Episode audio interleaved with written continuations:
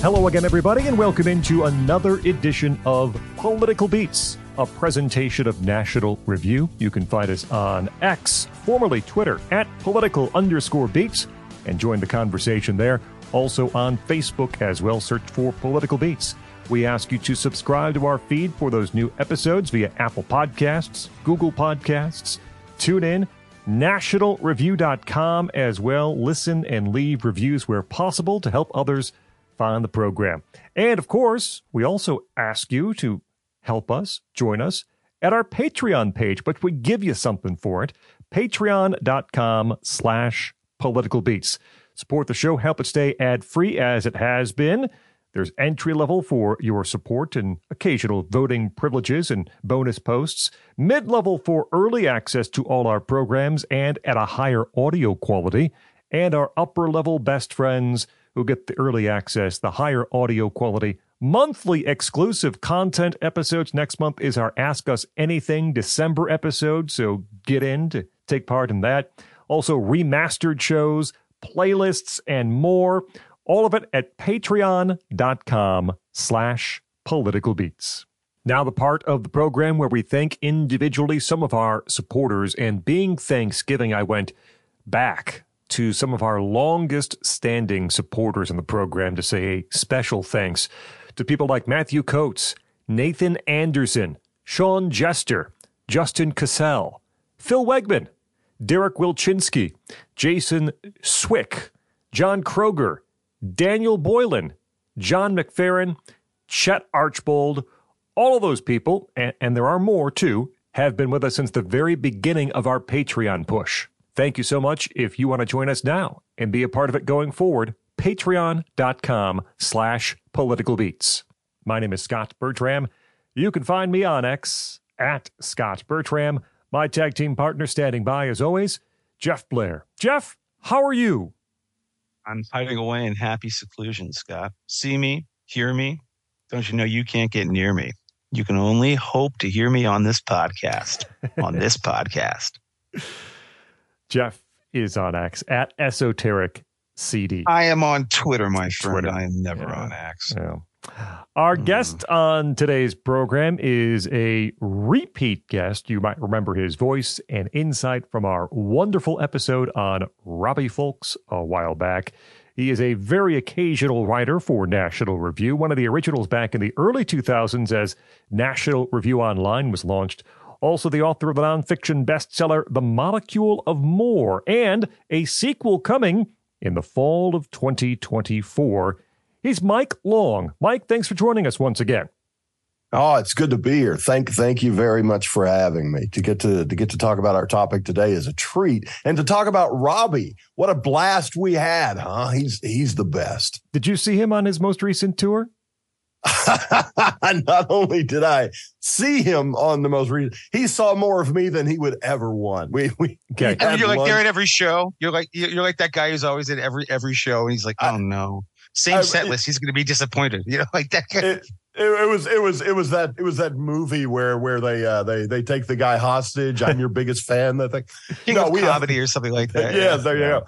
We uh, we had we, we had lunch, and then I I came to the show, and uh, after the show, my car wouldn't start. Well, it turned out my car was dead, two hundred fifty thousand miles.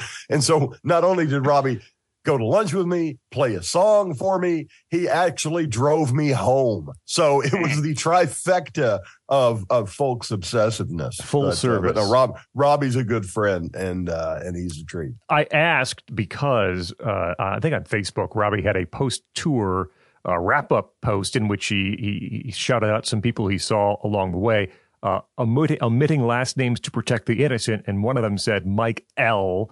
And I thought, I bet I know who that Mike L is. And in fact, it I- appears I was right. amazing. Yeah, see, I think he described me as reactionary thought leader. Yes, So yes. I, that was It was another clue, in fact. another clue. Yes, because when you think reactionary, you don't even need the thought leader thing. You just need reactionary to go. Oh, well, that's Mike Long. Oh, yeah. Okay. Speaking of reactionary thought leader, Mike, give us a brief bio of yourself. Tell people what you've done, what you're going to do in in fall of 24 in case they missed our previous episode. Sure, sure. Well, this is the part, if you're listening, where you just want to leave this playing and go get your popcorn because this is not important. I uh, I was trained as a physicist and a mathematician. I wrote code for a few years, and then I became a writer. And I've been a writer starting as a speechwriter for the past 25 years or so. Uh, um, I uh, I've written a lot of plays, mostly produced in New York. Written, uh, uh ghosted several books, and I have my own book out uh, called The Molecule of More. In its fifth year of publication, 23 languages, nearly a quarter million copies sold domestically. We're doing real well with that. We'll have a new book out next fall with my uh, my my writing partner and I on that, Dr. Dan Lieberman, uh, and it's called the uh, the uh, the uh, it's called uh, Taming the Molecule of More. And this is a book about dopamine. It's about why you do what you do. Um, I think you'll like it. All right, that's about a year from when we speak right now. Waiting with bated breath for that release. Our our featured artist on today's program is Joe Jackson and one I've been looking forward to covering for quite some time, and one that was new to Jeff largely. He'll tell you more about that in a second. Oh, yeah. But Boy, I will. Mike has the floor to begin to tell us why you love Joe Jackson, uh, why people should care about his music, and why he means so much to you. Well, there are so many things to say about it, but let's start right here a lot of us come to pop music for a million different reasons, but the most attractive to me is when you find an individual who has decided to be an artist and who has been fortunate enough to hook in early and to be able to explore that artistry in any way they want. Todd Rundgren is a good example of that. Somebody Mm-hmm. whose first few albums were, you know what? Not only is this what I like, and not only is this what I've accumulated so far as I've learned my craft, you're going to like it. You're going to buy it and it's going to uh, fit me in the firmament. And after that, he went in all kinds of directions. Well, there aren't a lot of people like that. We here and name a few. We were talking about Ben Folds, all of us here a little while ago. That's another one. But Joe Jackson is a special case. Uh, even more, I think, than, than Todd Rundgren, because even as he explores all these various kinds of, of, of music and musicianship, he tends to do it in a way that's still appealing. Uh, you can find a lot of Todd Rundgren albums that, and I love Todd Rundgren. I have a photograph up here of him on, the, on my wall. You can find a few Todd Rundgren albums, forgive me, Todd, that you don't want to come back to too often. but with Joe Jackson, it's hard to find a record where there's not something worthwhile in it. And this is a guy who uh, is the best example I know of, of this idea that if you master the fundamentals of an art, then you've cleared the way for the unconscious to speak. Now that sounds a little a little hinky, so let me tell you in a way that I think you'll you'll you'll find you agree with me. If you're struggling at every point uh, to to just do the basics, if you're an artist and you don't know anything about perspective, for instance, you're going to be struggling with perspective the whole time. But if you're an artist and you know how to paint perspective, once that's done, your creativity can employ that skill towards something beautiful, something edifying, something that makes you feel good or the people who read it feel good or at least make them think. Joe Jackson's one of those guys. He's a musician, sort of like Warren Zevon, for instance, who's an absolute master at what he does. And he's so good at it that that just clears the decks for his creativity to flow. And it starts right away with those first couple of albums, I'm the Man and Look Sharp, and it flows through his entire catalog. Now, again, uh, the three of us have, have, uh, had some discussion about how much of that is worthwhile. Some albums are obviously better than others, and there's a whole range of records that Joe Jackson himself has said, eh, "I'm not so sure those are worth coming back to." but but those of us who are who are, I wouldn't consider myself an expert at all. I'm not saying I'm an enthusiastic fan, but I can dip that needle, drop that needle on any one of these records, and find something and wow, I hadn't thought of it that way. Wow, I hadn't heard anybody do it that way. Or wow, what kind of playing it is. So Joe Jackson is sort of this artistic lifetime friend that some of us have been fortunate enough to adopt, to bring along with us. And that's, that's why I love him at heart. Never mind the particulars of the songs, which I can go on and on about, and I will.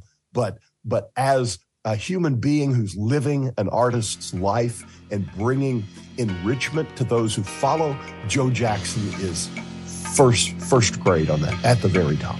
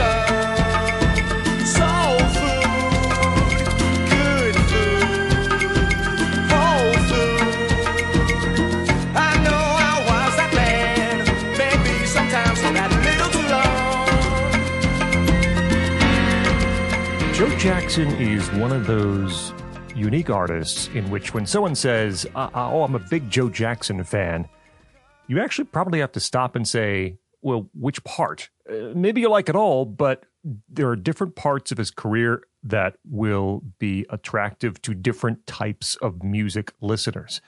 And as Mike said, there really is something to like essentially across the board. And we'll we'll skip around a bit uh, you know, as we go chronologically uh, uh, out a few things that are perhaps a little uh, less uh, resident with listeners, but there's a, there's a reason behind everything. You know, Joe Jackson is an artist that does what he wants and, and does it when he wants to.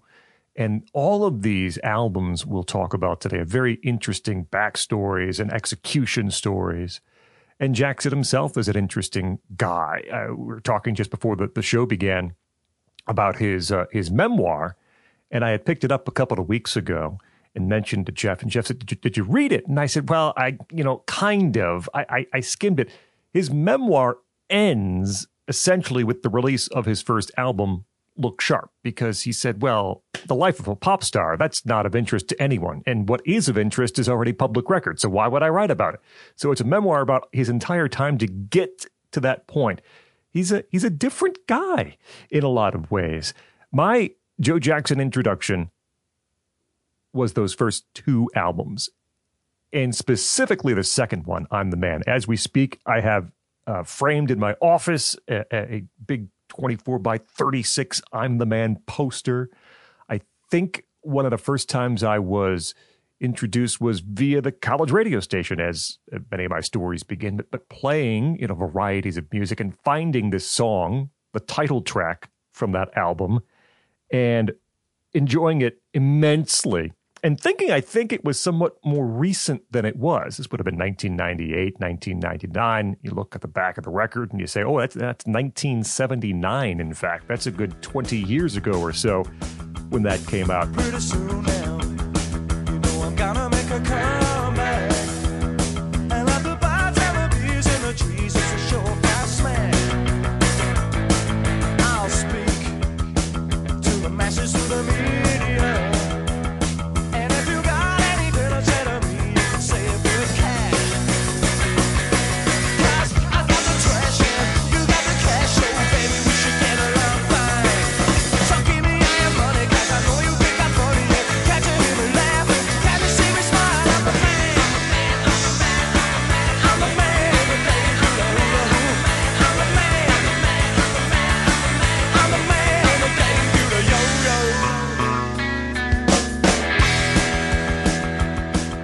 And then you go backwards. For me, it was Look Sharp. And there was this song that I knew for many, many years. And one of those tricks, you know, pre internet tricks where, uh, at least in my case, uh, I, I wasn't sure who sang the song. And honestly, I didn't know what the name of the song was. And of course, that's Steppin' Out, a song that I right. have been in love with for an immensely long time before even realizing it was part of the Joe Jackson canon. Mm-hmm. And then there's more. And then you go in uh, body and soul, and there's all these different sort of uh, different genres that Joe Jackson plays with and plays in and ends up incorporating into his sound as he moves forward. Um, you know, he's just along the way picking up things and they'll come back in various ways across his albums. So interesting in how it comes to be. And, you know, the instrumentation changes and the, the composition changes. But at core is an artist who has a really good understanding of how to write music, uh, how to write songs, and how to write them in a way, as Mike alluded to, that are that is quite attractive to people. People will, will listen and say, "Ooh, that's a that's a neat hook. Oh, I want to come back and hear that piano one more time, uh, or or that trumpet, or how how how that's arranged." All very interesting through the years. He was, and still is in some corners, I suppose, grouped into that late 70s pub rock, angry young man mix with Elvis Costello and Graham Parker. In fact, he was born the same month and the same year as Elvis Costello. And uh, where Elvis also had these dalliances with other genres and, and different types of albums, uh, I, I, would say Joe Jackson did it more successfully than even Elvis did. Not I'm a giant Elvis fan, but the, the, the stuff that sort of goes off the well-worn path that he does. Sometimes is not as successful for me, but Joe Jackson stuff very much is. Incredibly interesting artist, and I'm really happy that once again we've been able to introduce Jeff to an artist that should be in his wheelhouse, and we found out, of course, eh, that he absolutely is.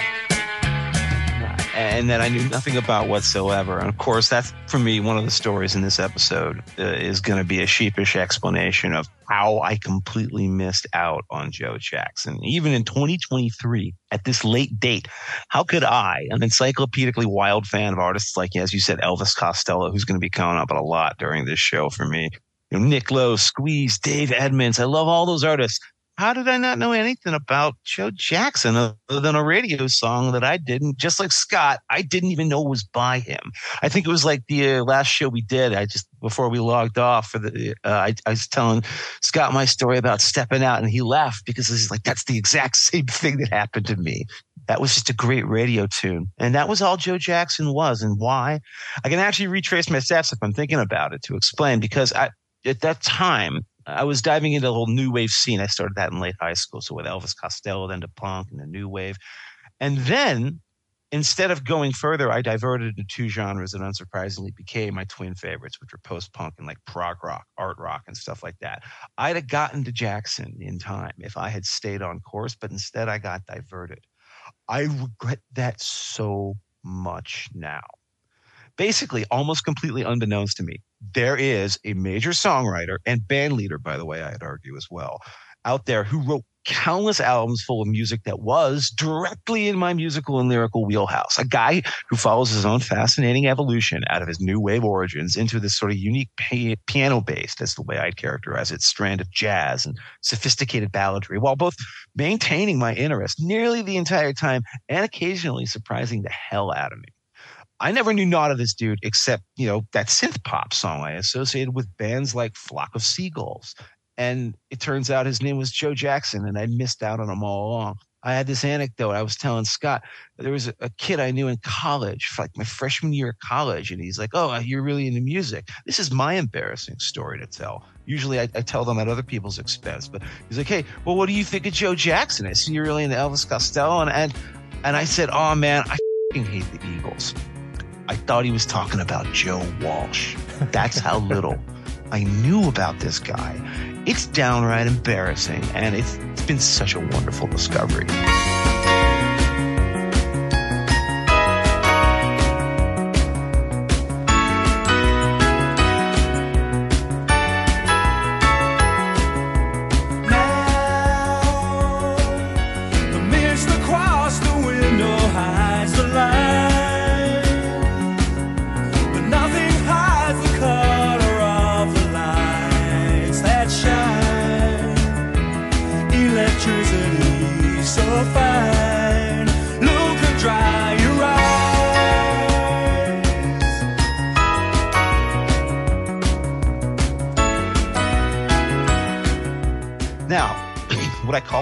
Major artist? I don't know. It depends on the definition. I think he's right there on the margins. I just, I'm not sure it matters, but he is great for sure. And since I know nothing about him relative to Scot or Mike, I'm mostly relegated to giving you like my immediate and, and almost certainly wildly ignorant takes. So forgive me in advance. I'll say this much. A lot of what I take from his music Joe Jackson's music can ex- be explained basically by it was like the three biographical data points that Scot gave me in the run up to the show. He just sent me an email. It's like one, this guy's got a Scot covered most of them. He's got a really prickly personality and he's very weird and self conscious. Two, he's bisexual, which you are going to get from the lyrics anyway, without even being told if you're listening to what he's writing. And then three, and this to me is actually the most telling thing of all, is that, and something that Mike touched upon as well, he's a former conservatory student playing piano. That last detail is what matters the most to me in explaining Jackson's evolution. It's the fact that he is a like a classically trained keyboardist with the sort of technical chops, the way Mike was talking about. When you master these tools, they sort of clear the decks and they free you to create, and you know, multiple genres. And it was because of that training and, and the bet that I placed with Scot, as I was hoping he'd read the biography. I wanted to know if, like many cons- many conservatory students, because I knew a bunch of them in college, uh, when on piano, uh, they would study classical, of course, during the day. That would be their coursework, like you know, writing counterpoint and stuff like that. But at night, they'd moonlight and play jazz at bars. That's where they got paid extra money. And that's what they loved to do. That's how they cut loose. Now, if Joe Jackson was doing the same thing at the Royal Conservatory, my bet is he was also playing down at the local bars, the jazz and the swing stuff, and the stuff that he later shocked the world at being so capable of incorporating into his own music. I bet he'd been playing that kind of music all along. And I think that explains a lot about you know how his songwriting itself evolved over time. But again, I'm the guy who's just blue skying this. Jackson's been a wonderful discovery for me, and at this point, I just got to turn the reins over to Scot to explain as best he can who this guy is and and how he came out of nowhere and how the heck I didn't know about him for so long. As we uh, dig into Joe Jackson, whose uh, uh, you know birth name David Jackson changed to Joe around when he was 20 years old. Uh, Jeff uh, is pretty dead on with some of his uh, projections as to what he was doing as a youth. Uh, he was trained very early on. He grew up working class uh, in a family that was pretty uninterested in the arts. Um, he was bad at sports. He was socially awkward. He was excellent at piano and violin, but uh, those days, uh, somewhat like these days, that didn't really get you very far, I suppose, in terms of being cool. Had, had a scholarship to the Royal Academy of Music, and going back to the age of 16 or so, was By the way, playing- Scot, there is literally a song in the uh, musical "You're a Good Man, Charlie Brown," starring the Peanuts characters, Yeah. about how much of a loser Charlie Brown is for having to play the violin. so, like, that trope goes back to the '50s, my Yes. friend. Joe Jackson wasn't scoring. uh, started playing piano in bars at the age of 16 and uh, and, and played at cabarets to, to make money. So he, he, he was playing all over the place to try to raise money t- to record a demo. Uh, it was an early band that was called Edward Bear and eventually renamed to Arms and Legs. And they broke up in 78 uh, after a couple of unsuccessful uh, singles. And this is when the beginnings of what would become the debut record were, were being put into place and, and being written. In, uh, in 78, uh, a producer heard that demo tape and signed him to A&M Records, where he'd spend uh, about a decade or so, a little more than a decade, putting out music. And this is the the the intro. This is where we get to uh, again what I argue and have argued is the greatest year of music ever, 1979. There are dual Joe Jackson releases in this year, and the one we begin with is the debut album, Look Sharp. And I ask Mike to begin our conversation on this super duper five star knockout debut album from Joe Jackson.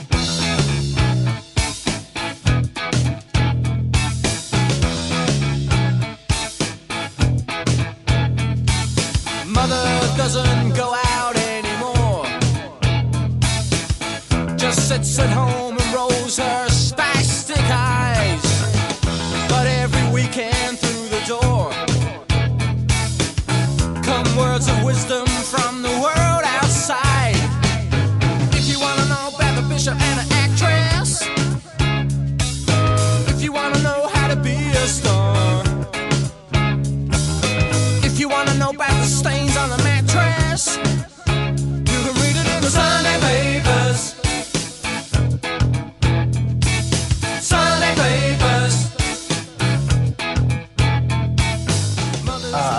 I'll I'll start by uh, alluding to a comment that I think I think you made, which was every track, every track goes. There's nothing uh, there's nothing on here where you go, well, I'll, I'll skip over that. It's it's all there. Uh, I'm pulling up now so I can look at the track listing. Um, so because I don't want to skip anything. I'll tell you, my one of my favorite inside jokes on that is Well- a song called "Pretty Girls," which is basically just two other famous songs recycled into one, which is you know "Do Wah Diddy" by Manfred Mann and uh, "In the Midnight Hour" by Wilson Pickett, and it's just both riffs blatantly stolen. Why? Because he can, and he just slaps a little sexist lyric on top of it. He says he's not proud of it these days, but I love it to death. Just a walking down the street, singing down doobie doo doo wop a doo doo wop a doo doo wop, down doobie doo doo wop a doo doo wop a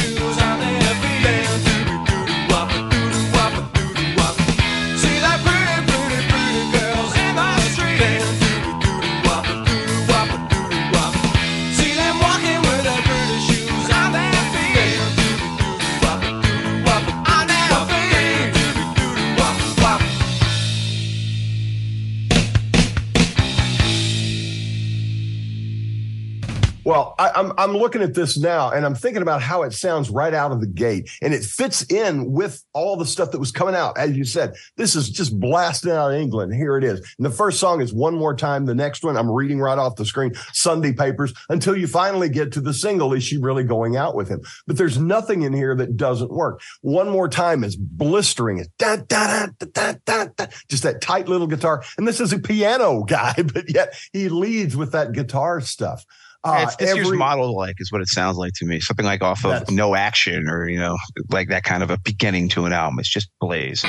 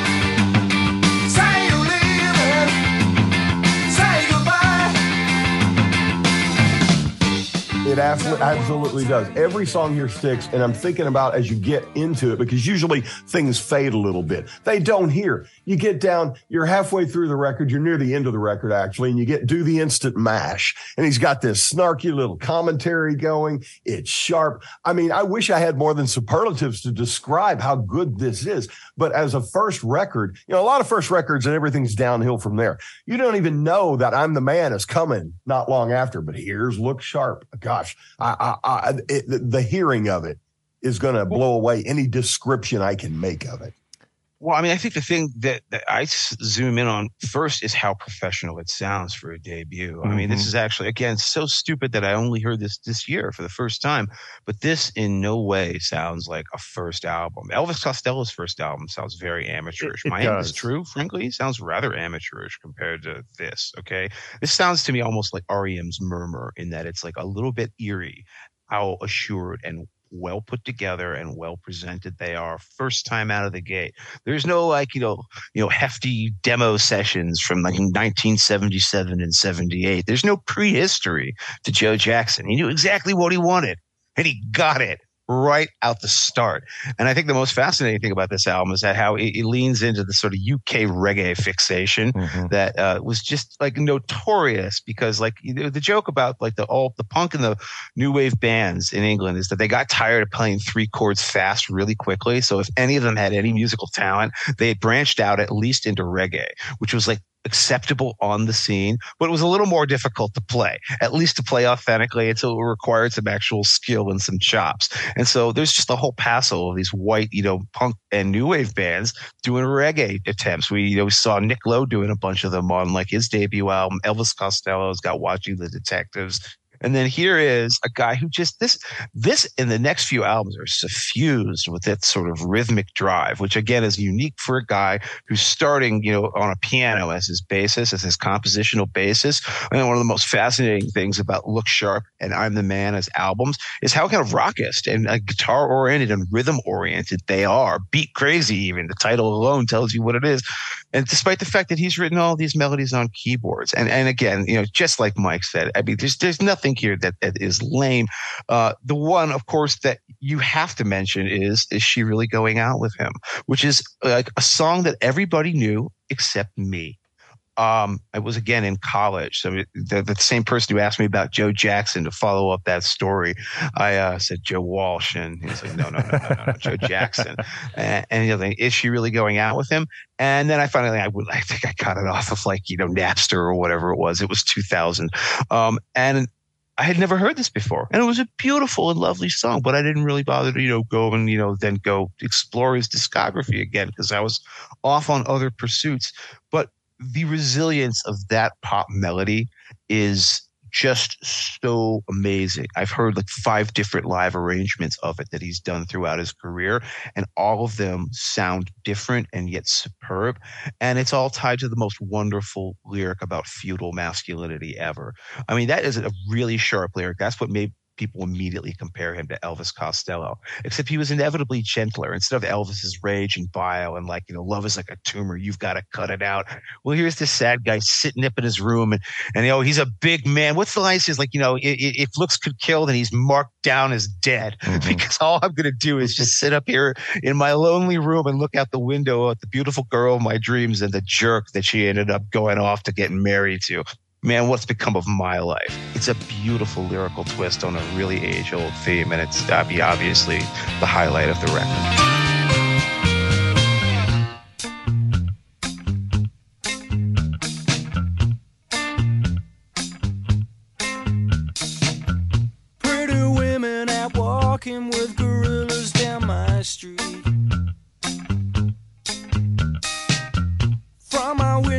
I'm staring while my coffee goes cold. Look over there, there, there's a lady that I used to know. She's married now or engaged or something, so I'm told. Is she really going out with him? Is she really take him home tonight? Is she really going out with if my eyes don't deceive me, there's something going wrong around here. You said something that that that's that sparked an idea. When you talk about how accomplished he is, and we're going to come back to that over and over, I know there's another word that that comes to me as I look at. I'm sticking with the first four tracks off this record one more time. Sunday Papers really going out and happy loving couples, and the word that comes to me is confidence. This isn't polished to the point where it's like, oh well he's just a master and now he's deploying that that opening riff uh, that kicks off his whole career one more time i made that sound that da, da, da, that's not some guitar virtuoso playing it Mhm. to sound that way. He's feeling that and you get that thing right off and then you get the next song sunday Blues. these aren't songs that feel like you're marking time until you get to the single. These are four songs that could have been singles.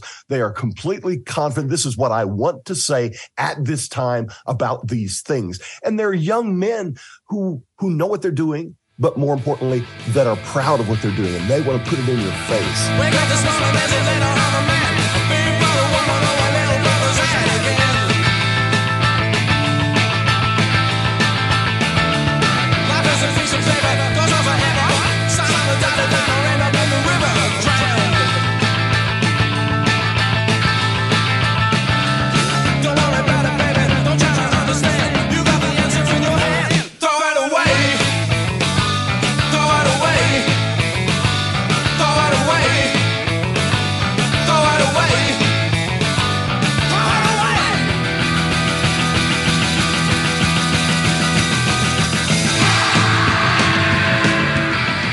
for Is She Really Going Out with Him, you want to see, and, and they're all different varieties of, of kinds of songs. When you come to Is She Really Going Out with Him, it, it, he has the stones to stand up there and throw in a novelty touch. Look over there. Where? There. right. I mean, who the hell Well, you also you that? also get that in the nice little keyboard, like you know the chorus, you know, or like the intro, which sounds very early '60s. It sounds like a Phil Mhm. Spector kind of a Crystals approach. Mhm. So yeah, because it's that sort of song about like teenage, you know, loserdom. That's a perfect way to cast it. That that sort of that genre is the perfect setting for this sort of you know the, the sentiment of the lyric. It's the mastery of the elements in order to express the creativity. He wouldn't, if he was just sitting there at the keyboard writing that, no one would put in, look over there, where? No one would do anything like that. But he's like, I know what's possible. I know the, I know the canon of popular music. I know what's going on. I know on the now, references and I I'm want to mastering- make. Right. Yes, and I'm going to do it this way. That to me is the thing that's so arresting about a guy like Joe Jackson and a guy like Warren Zevon and a guy like Todd Rundgren. I'm saying these artists who are masters of what they do, and then they say, "Let me let me put it to work for me." Scot.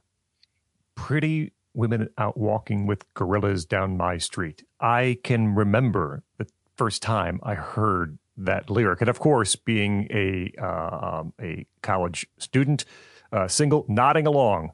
Uh, in in complete agreement. Yes, that's exactly what's happening out there. Pretty women out walking with gorillas down my street.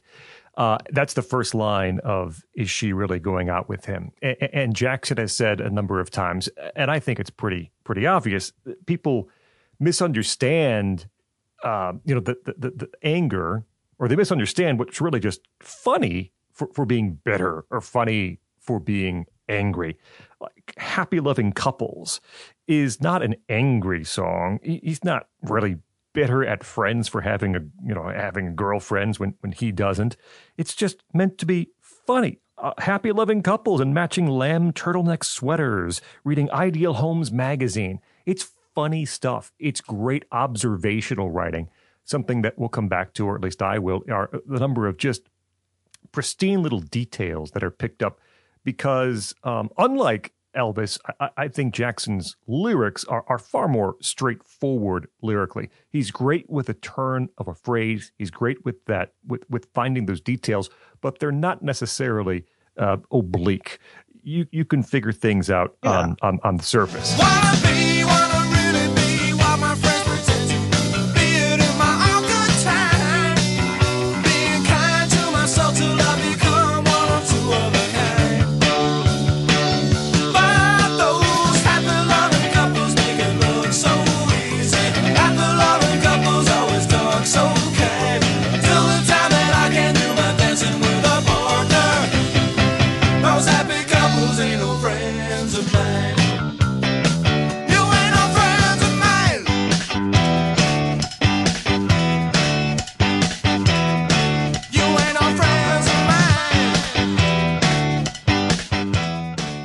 Much less bitter. Okay, so I remember talking about Elvis Costello, and I said, you know, I turned away from him for a while after being an enormous fan, just because it got to the point where the sort of like the relentless Mhm. anger and spike of all of his lyrics. There's just very few genuinely happy Elvis Costello songs.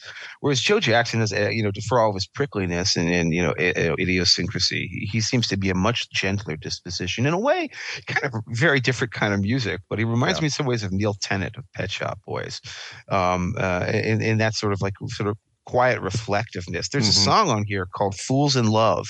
It's just a. I mean, it, first of all, musically, it's an amazing reggae thing. It, it, it, it- it's the most beautiful kind of reggae pastiche from this era because it's not just a, like a perfect execution of the beat and the feel and the vibe of a really good sweaty reggae song. It's set to a really brilliant melody as well Mhm. like a really snaky, crafty little melodic line that is not cheap or lazy in any way. And the tone of the song is just so sentimental. You know, he's sitting there, you know, making fun of all these fools in love because, of course, who's the real fool in love? It's me. You know, that, that could be coming from a 1940s ballad or something like that. And that reveals a streak that's going to emerge very strongly throughout Jackson's career. And I guess characterizes the difference between him and, say, other writers like Lowe or Costello as a songwriter, as a lyricist.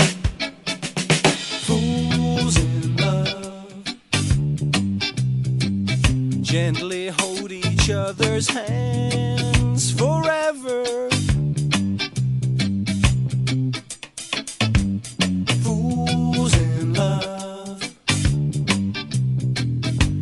gently tear each other limb from limb.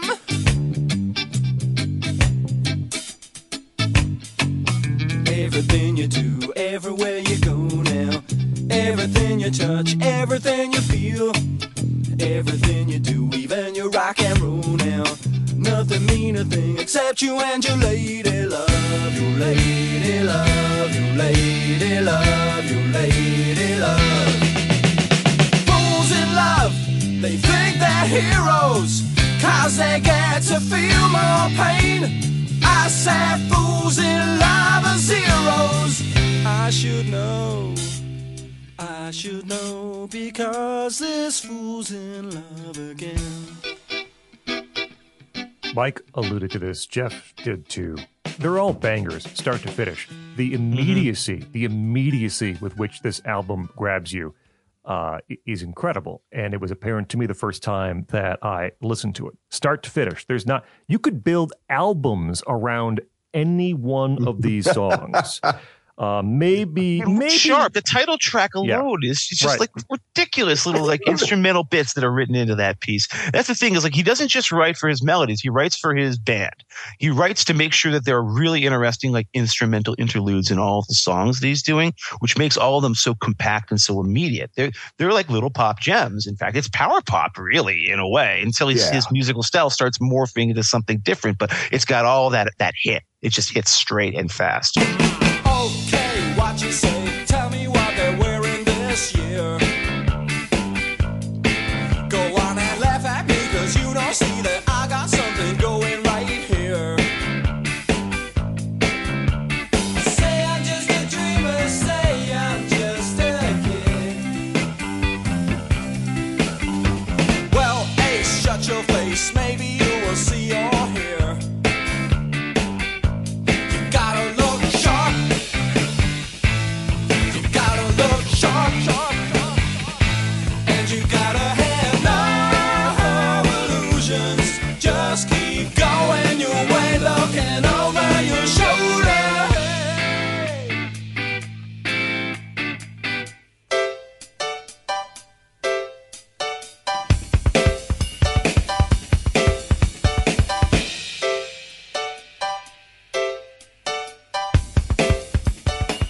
So you if there's a problem is it, it's that it's it's it's so rich that it did it didn't at the time i don't think i was about 15 or 16 uh, it, it didn't get appreciated. This is not another bit of fluff for the radio. This is not just well crafted pop music. This is genuinely smart engaging stuff that it's not that deep but my goodness when you're when you're a 16 year old boy and the guy on the radio is pissed it sounds like about about how he can't get a date and all the all the pretty girls go out with some dork or some well i guess i would be the dork but they go out with some monster. You go yeah i think this guy may have more to say. And and there's there's a lot here every bit of it as you say is something to dig a little deeper on and that's not the nature of disposable pop music which is why we're talking about it here in 2023 very The quickly. last thing, yeah. the band itself is so tight. Please. So Gary Sanford on guitar, uh, David Houghton on drums, and Graham Maby on bass. And Graham's the guy who will stick with Joe Jackson for his entire career. And we will say often, man, what a great bass line. That's a great bass sound. That's all Graham for the entirety of Joe's career. And it's very obvious early on here. Something like "Baby Stick Around," that that galloping, loping bass line, boom, boom, boom, boom, uh, and the very last song, um, Got the time. Yes, Correct. that's where he's everywhere. got the time right where graham maby is everywhere from that intro that bass intro that blistering rhythm track that, that that snaky guitar solo later on and that you know it starts with such a uh, it starts with such a bang as as mike pointed out with one more time and it ends exactly the same way with joe jackson literally counting down to the explosion right? One two three go! Time. Got the time. Tick tick ticking in my head. Someone who is so busy you know lyrically someone so busy doesn't have time to talk doesn't have time to do anything needs all the time to himself. Boy is it a fantastic album closer. And jeff perhaps at exclusive content uh, episode in our future uh, greatest songs with clocks ticking in them and got the time would be on that list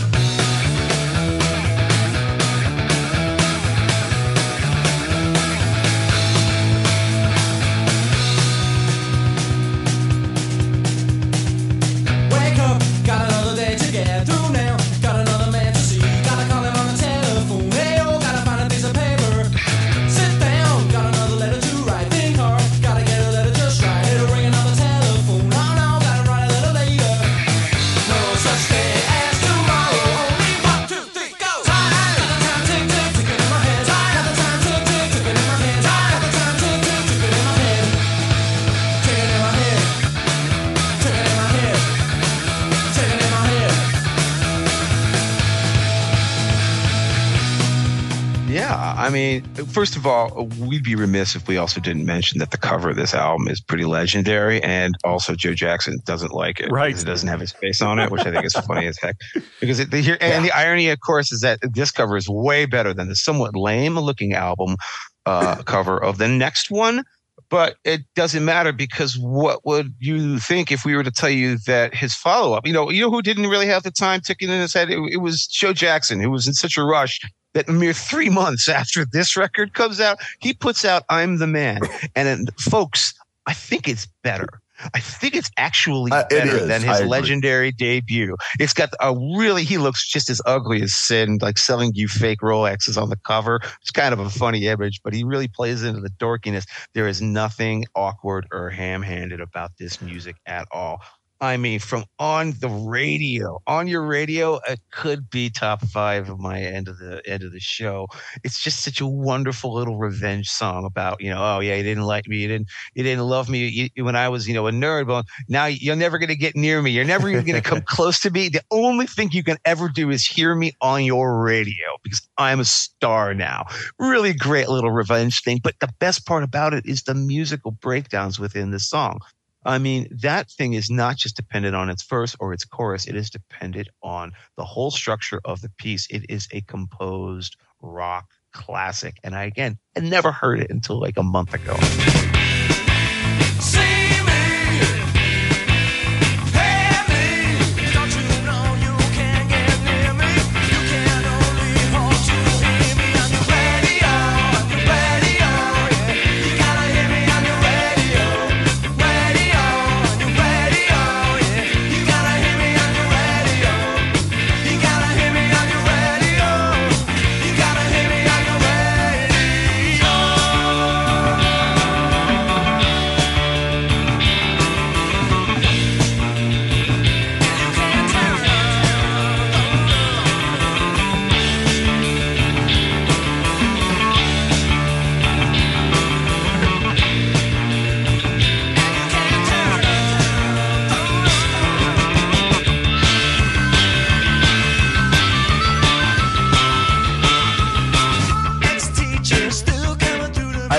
Record so much, but I know Scot has it on his wall. So on my wall. you should start, Scot. It's behind me. It's behind me right now. Joe Jackson lurks behind me. Um, I have a very difficult time, even being a huge fan, sometimes at remembering which song is on which of these first two albums. They are so Yeah. married They're a pair for sure. they are so married in my mind. And it goes not just to the style, of course, and the writing, but also it began, I think, on your radio and the lead off track from the last album, One More Time, I connect very strongly to my head. Friday, very close to Got the Time and, and the energy it brings to uh, the end of the album. The ones that I know for sure are the ones that are a little more artistic and have a little bit more of that classicist in them. Amateur Hour and the Band Wore blue sh- uh, blue sh- shirts. Mhm. Those always put this put me in the I'm the man frame of mind. But songs like Kinda Cute could have been on the first album. I don't know. Kinda Cute's one of my favorite ones. here. Johnson of the reggae thing. That could totally have been on the first Yeah. record too. Yeah. Yeah, but uh, so I mean, I think Geraldine and John, Geraldine and John. My, I loved "I'm the Man." That's what was first brought me to Joe Jackson, the artist, and I knew uh, it's different for girls, and I knew is she really going out with him. I got to say, I think Geraldine and John might have been the time that that sold me on Jackson as an artist. It's a it's a, and, and again what makes him so good. Jeff knows this because we've done so many episodes. I am usually tepid at best with some of these reggae excursions by the artist we cover. I- I- you know, the Clash did it pretty well, and uh, but I, usually whatever, I leave them behind.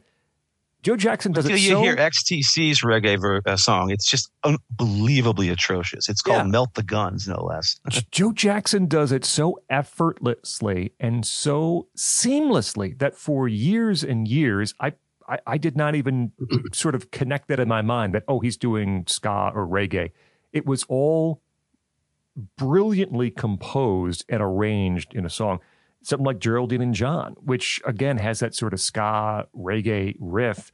And the story he tells here is so fascinating. It's a great piece of storytelling. Geraldine and John, uh, they are married, but of course not to each other, right? Adultery, infidelity, the feelings getting stronger. They can't go on much longer. Somewhere down the track, something has to crack. And again, those little details that he finds. I love that line where um, near the end where he said, uh, "See the scar on his face from the day he met her brother." So they're having an affair. He meets her brother, who doesn't like that fact, and he, you know, he whacks him. He punches him. He's got a scar on his face from the day he met his brother. I love that little detail that he works into a song like Geraldine and John. You know, I'm the man, and that that rampaging. We talk more about that, but that you know that rampaging bass and drums and that, that those lyrics are fantastic. But a song like Geraldine and John is what really sold me on Joe Jackson.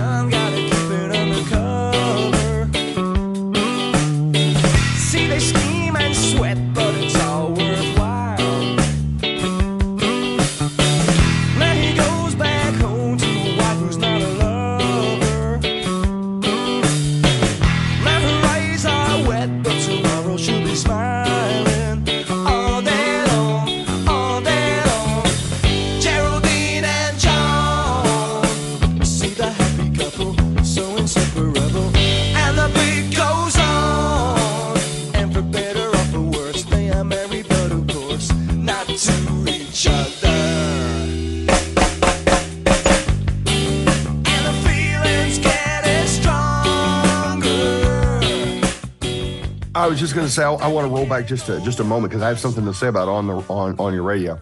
Uh, uh, when we're talking about "Got the Time," uh, which is a great song, I've thought. In fact, I wasn't sure until we were preparing for this. I've I've always halfway had it in my head that that "Got the Time" was a cover. That it was some classic '60s R and B thing that had that he had just dug out, but no, he wrote something that sounded like it was 50 years old. That that's that's amazing to me. I remember seeing um, I don't know why I remember. I remember seeing Steve Earle cover it on the Letterman show. And I thought, wow, what a great tune to pull out. And I, I didn't connect it with Joe Jackson at the time. and that I think is why I've always thought it's such a great song because it doesn't sound like it's in time. Um, and, and on the, on, on your radio, uh, I'm, I'm, I'm broaching a subject that I know will come up today. And that is on your radio is a Ben Folds song for all intents and purposes. And it is, in fact, a particular Ben Folds song. It is the early draft and maybe the better draft of One Angry Dwarf.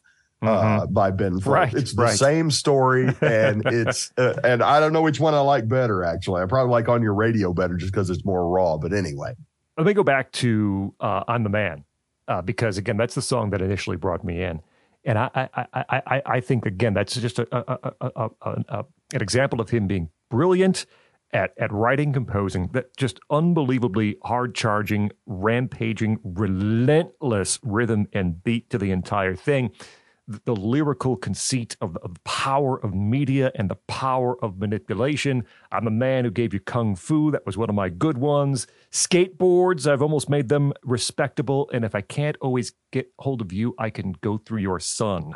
Uh, a little bit of uh, of um, of danger involved there too. I love that line uh, uh, right near the end after the solo, which is great. I think I'm going to plan a new trend because the line on the graph's getting low and we can't have that. What else can we come up with to to sell you? Which goes a bit with the cover, of course, the image on the cover.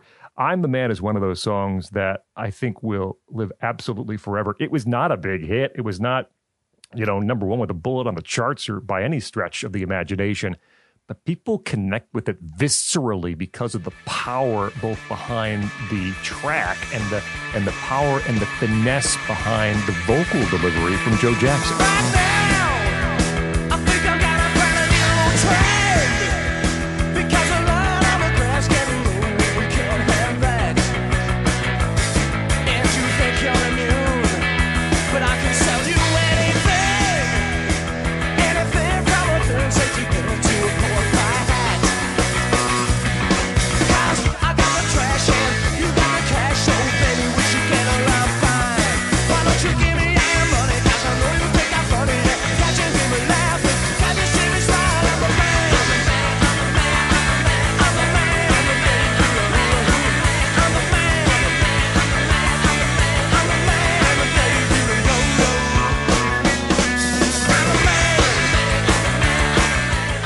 I think Yep. you make, you make a you make a point there that's worth that's worth doubling down on because I know my initial attraction to the song is is the pure commercial aspect, and I hadn't thought about the words.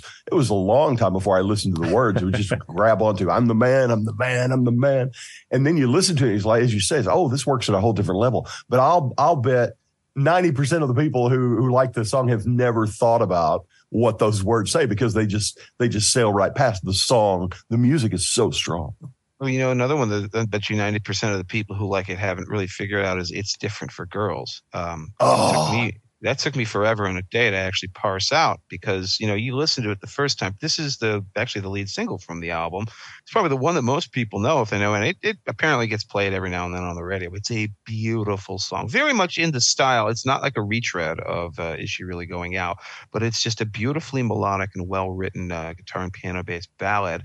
Um, and it seems when you hear it, it's different from girls. You don't know who the speaker, the narrator is until you go back and you examine the lyrics carefully. And you think it's like a, like a sort of a gentle thing about like, oh, well, you know, please don't break my heart. You know, we're going to, you know, be intimate, but it's different from girls. It's actually the exact opposite of that. This is a song about Joe Jackson, like not wanting to do it unless it really means that we're in love. And the girl's like, no, I just want to have a physical relationship. I don't want to talk about love. Let's just get horizontal. And it's this very beautiful song that conveys a very strange and sort of not expected sentiment. And it took me forever and a day to parse it out. So uh, that is a real landmark for him in terms of like a subtle lyric that probably goes over the head of most people that listen to it.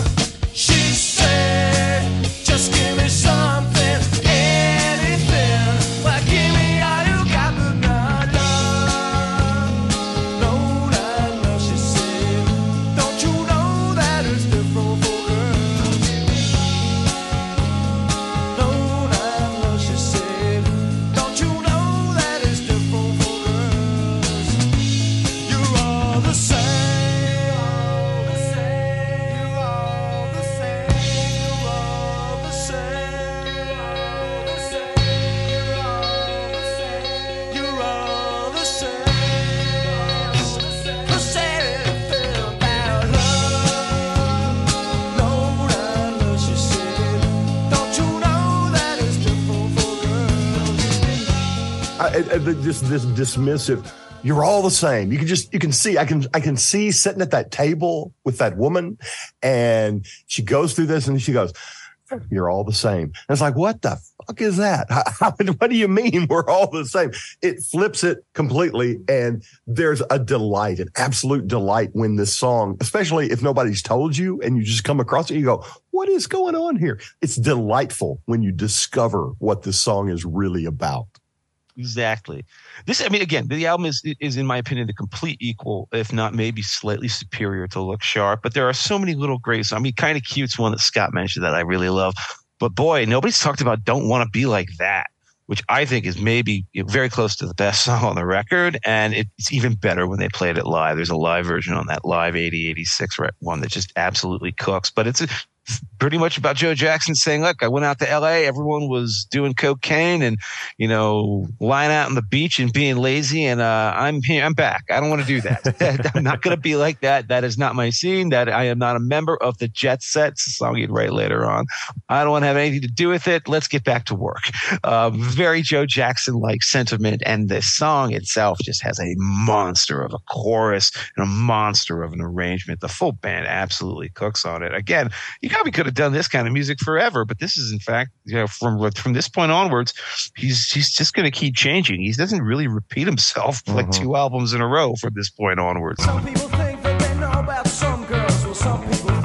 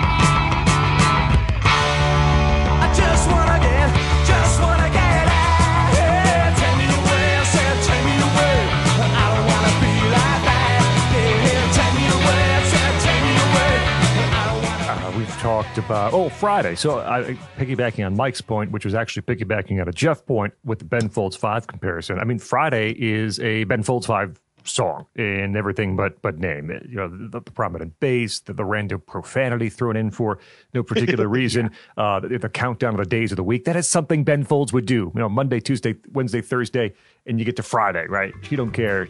Uh, she gets paid on Friday. Monday morning, Friday's far away. Pray you'll make it. It's a magic day. Bells will ring and you'll go out play. Spend your money pass the bottle Friday rules.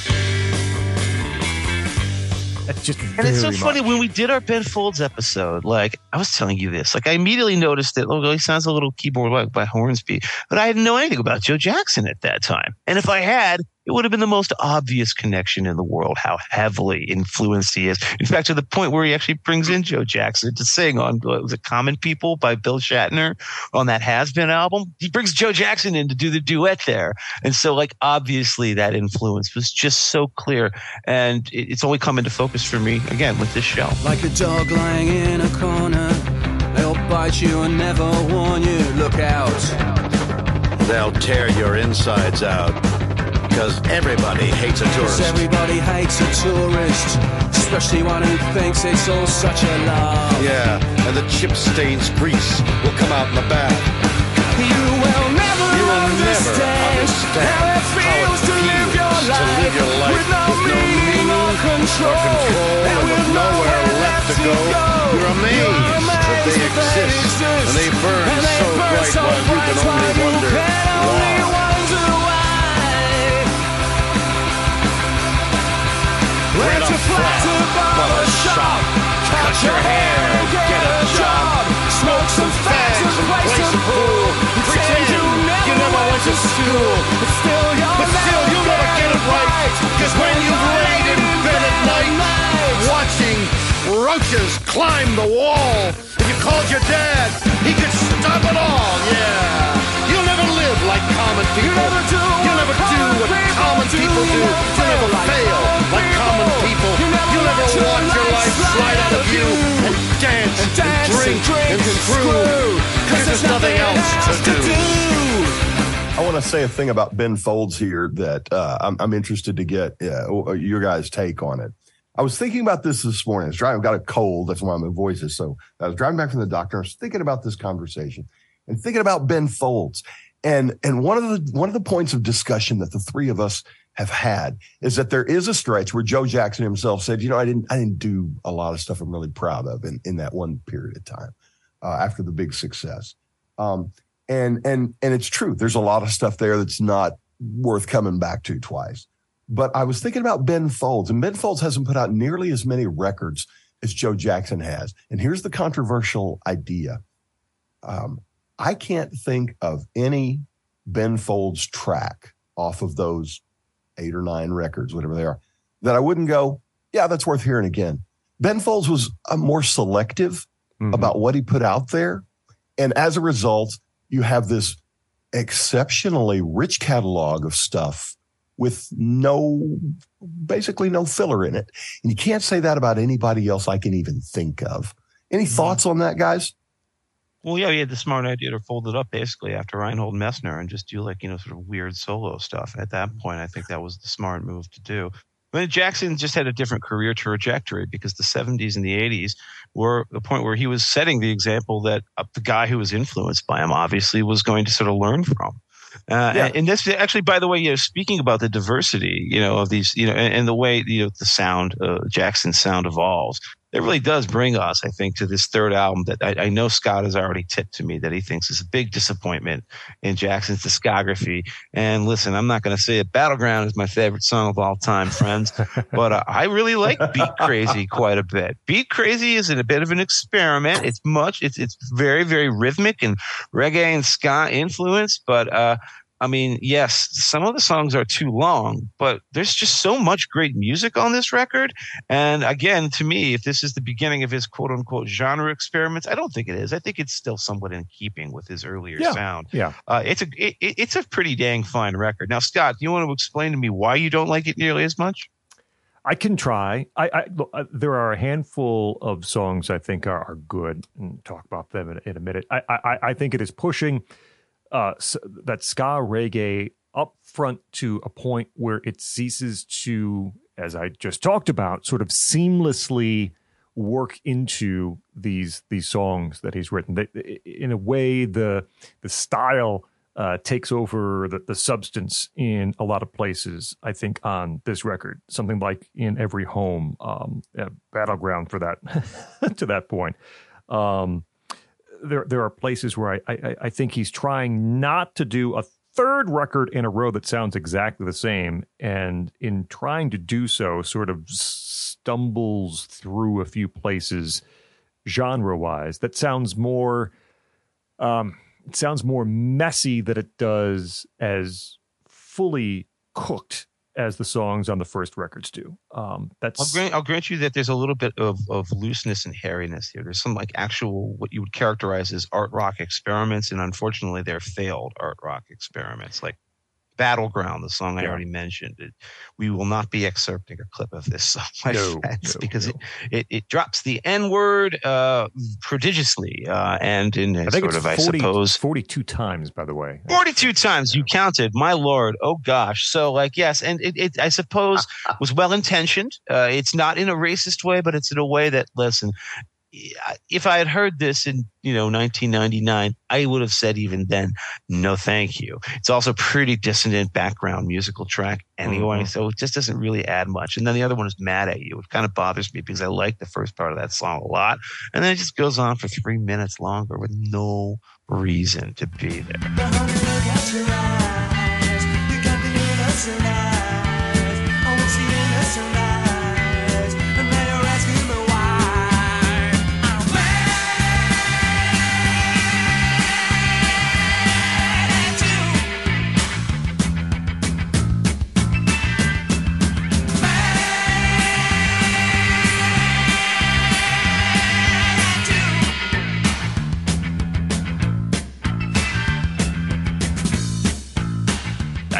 You know, you underrate songs like One to One. I think it's that's a, a good song. Uh, yes, it is. A beautiful yes. piano pop song. And say the same thing about the Evil Eye, which is much more like you. There's a lot of these good up tempo ones. Evil Eye Biology is a pretty great little experiment too. That one's got a I think you probably don't like the way that the melody there is is hacked out. Some of the problems with this production is that the way Jackson sings, it doesn't really sell the quality of some of these melodies as well as they otherwise could be. Because Biology has a really great and really weird and off kilter melody, but I'm not sure on a performance level it comes across. But then there's stuff like Pretty Boys, which is uh, it's not reggae, it's something more like a ska or a dance hall thing. Yeah. It's based around a melodica.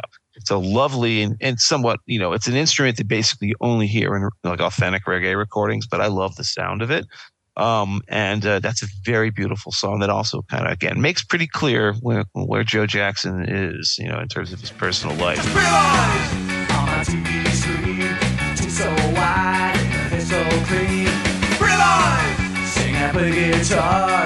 boys get to be.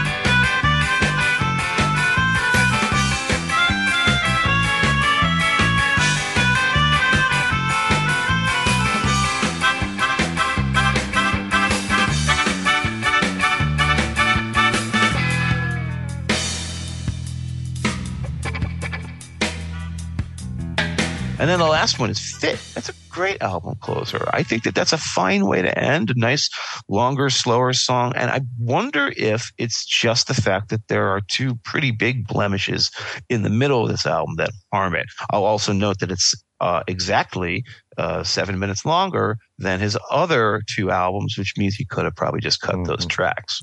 By the way, you know who else plays a melodica? Who? Ben Folds.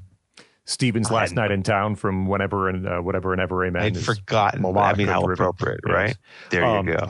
title track beat crazy good song one that's grown on me over the years in fact uh, which does kind of sound like those clash experiments into uh, the reggae ska world Uh, Magnificent Seven kind of yeah, thingy. Yeah, I guess, yeah. absolutely. Yeah, and I love that surf guitar noodling that sort of uh, stays behind the beat throughout the entire uh, track. So, "Beat Crazy" is one that I like a lot. All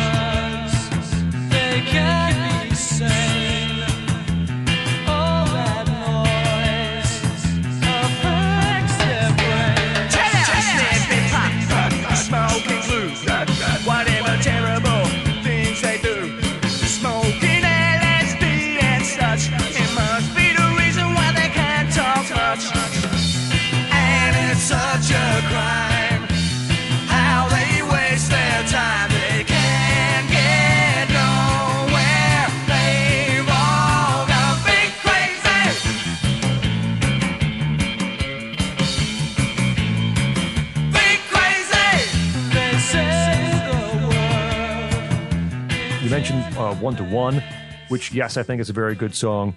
The other one I, I, I'll, I'll talk about is um, is the very last track because there's a lot of stuff. There's a lot of stuff happening with Fit. Fit's the la- I think it's Fit's the last track. My notes are Mhm. correct. Um, Yes. and I think you can read a lot into what's going on in Fit. I mean, clearly, lyrically, uh, musically, I think it's really sharp. I think it's one of the sharpest, you know, compositions on the record, and it's one where you begin to get this. I, think there is some internal, uh, some, some looking inside because the, the lyrics of Fit. I mean, they, they would fit, no pun intended, right today very well. Uh, they talk about you know, tr- transgender, multiracial issues. Uh, don't laugh, he says, that, but there are people in this world born as boys and fighting to be girls. And uh, and, and the second verse is about uh, you know people whose uh, that's like black skin is, is is lighter than others, something along those lines. And I think, in a way, he's previewing what's going to happen next because Joe Jackson, in many ways, doesn't fit musically in any simple little box. Uh, you, you can't paint him just among the angry young men of the late 70s pub rock movement. Uh, you know, he's going to do jump and jive next. He, you know, night and day is down the road. He's been classically trained. He can play all these different instruments, and it, there's no way he can see himself being locked in to this little piece of the music business from here into eternity. And so, as much as he's talking outwardly about those examples he uses in Fit, I think it's very pensive and it's very inward looking too. That you know he's he he's not going to fit either, and, and it- always going to be breaking down something else to get somewhere else in the evolution of his music. There are people in this town. People like say oh, you're white or shade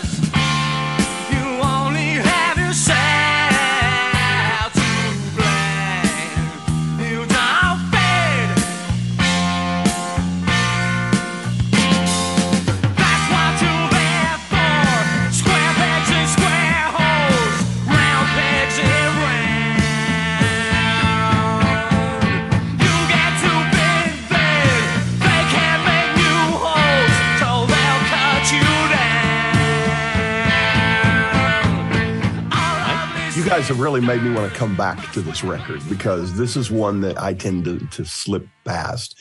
And and to hear you talk about it and, and to sit here and think about what I know about it, it's like, I think I've missed something.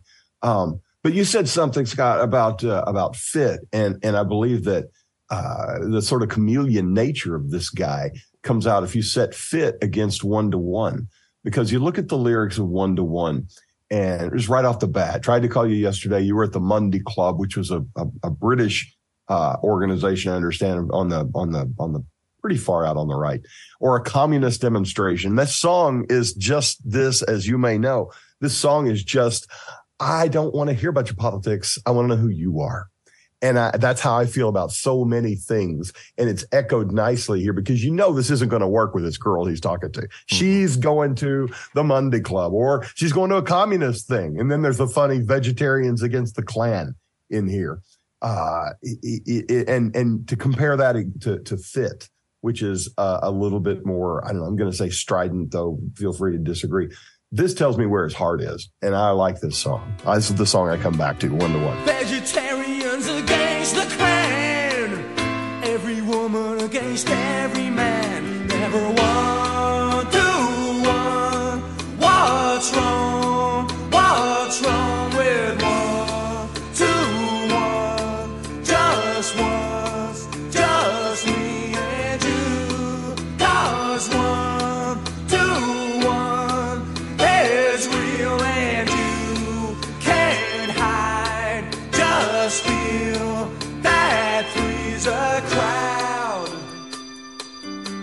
Jeff, I let- it I, wa- too. I want to ask you this here before we move on because it's a good, uh, good little break point. You had said a few times, I think on X or, or via our email chain, that the only thing you knew about Joe Jackson were the two, I think you, you, you classified as the two hit singles, something like that.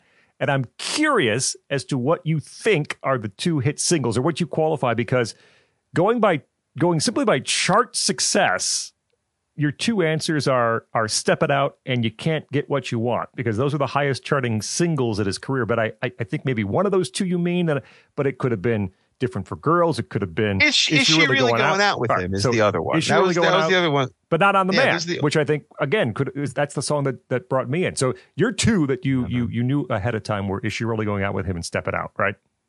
I mean, yeah, yeah, those Okay. those two, and and and only those two. And I'll tell you, you know, what I didn't also know about was that this guy then, after Beat Crazy, goes and records like secretly one of the most miraculous left turns of the era. This uh, next thing is called Jumpin' Jive, and I don't know whether you guys like this album or not, but I have to say it is maybe the biggest and greatest surprise of the entire episode for me. I have been writing to this music for the past couple of weeks. I literally, when I put this thing on, uh, it gets me energized. It gets me focused. Oh, I got to get this out before the album's finished. Oh yeah, Ooh, Jack, you're dead unless you get if you get your piece filed. That kind of motivation.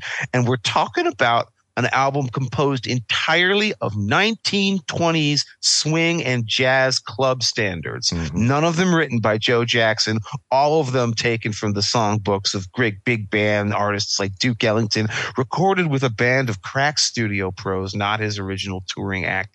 This thing is Elvis Costello's Almost Blue if Elvis Costello's Almost Blue was almost a masterpiece. I- because I love it. It's like very close to like Willie Nelson's Stardust and like how does this work so well? I love this record. I gotta tell you a story from way back. Truck on down to Digger Jack. This big mo. Do you not little mo? Do you mind for I mow? Do you not no mo?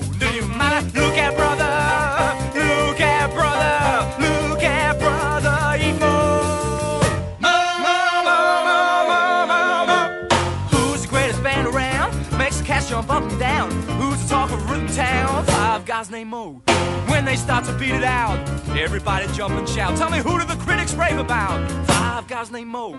They came out of nowhere, but that don't mean a thing. They rate high, you know why? When you hear them swing, highbrow, lowbrow, all agree they're the best in harmony. I'm telling you, folks, you just gotta see. Five guys named Mo.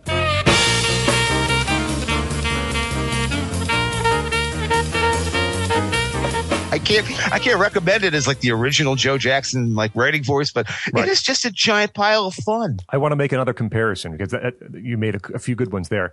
But as I was listening and, and thinking about this, the comparison I make with Joe Jackson's Jumpin' Jive is with uh, the Blues Brothers and, in Briefcase Full of Blues, meaning. It- it yeah, is- I it can is buy a, it is a genre genre exercise played by someone or someone's in the Blues Brothers case, right? That clearly enjoys, loves, deeply appreciates this music, and not played by you know a couple guys down the street, played by some of the best to ever play that kind of music. Joe Jackson put together a crack band. Graham Maby is, is here as a bass player, but uh, uh, Larry Tolfree. He, by the way, works totally. Graham Maby transitions to this Yeah. music. Like, how is that possible? He's just like, I guess, might he probably had conservatory chops too. I'd have to go look it up. But yeah, it's not easy transition for him. He sounds like he could be playing string bass half the time.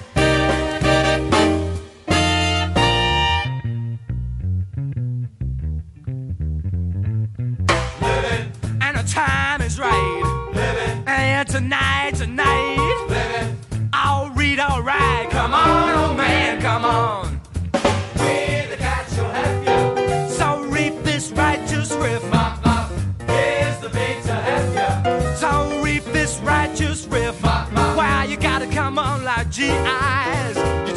repeat with me side. Put it right on the Lehigh.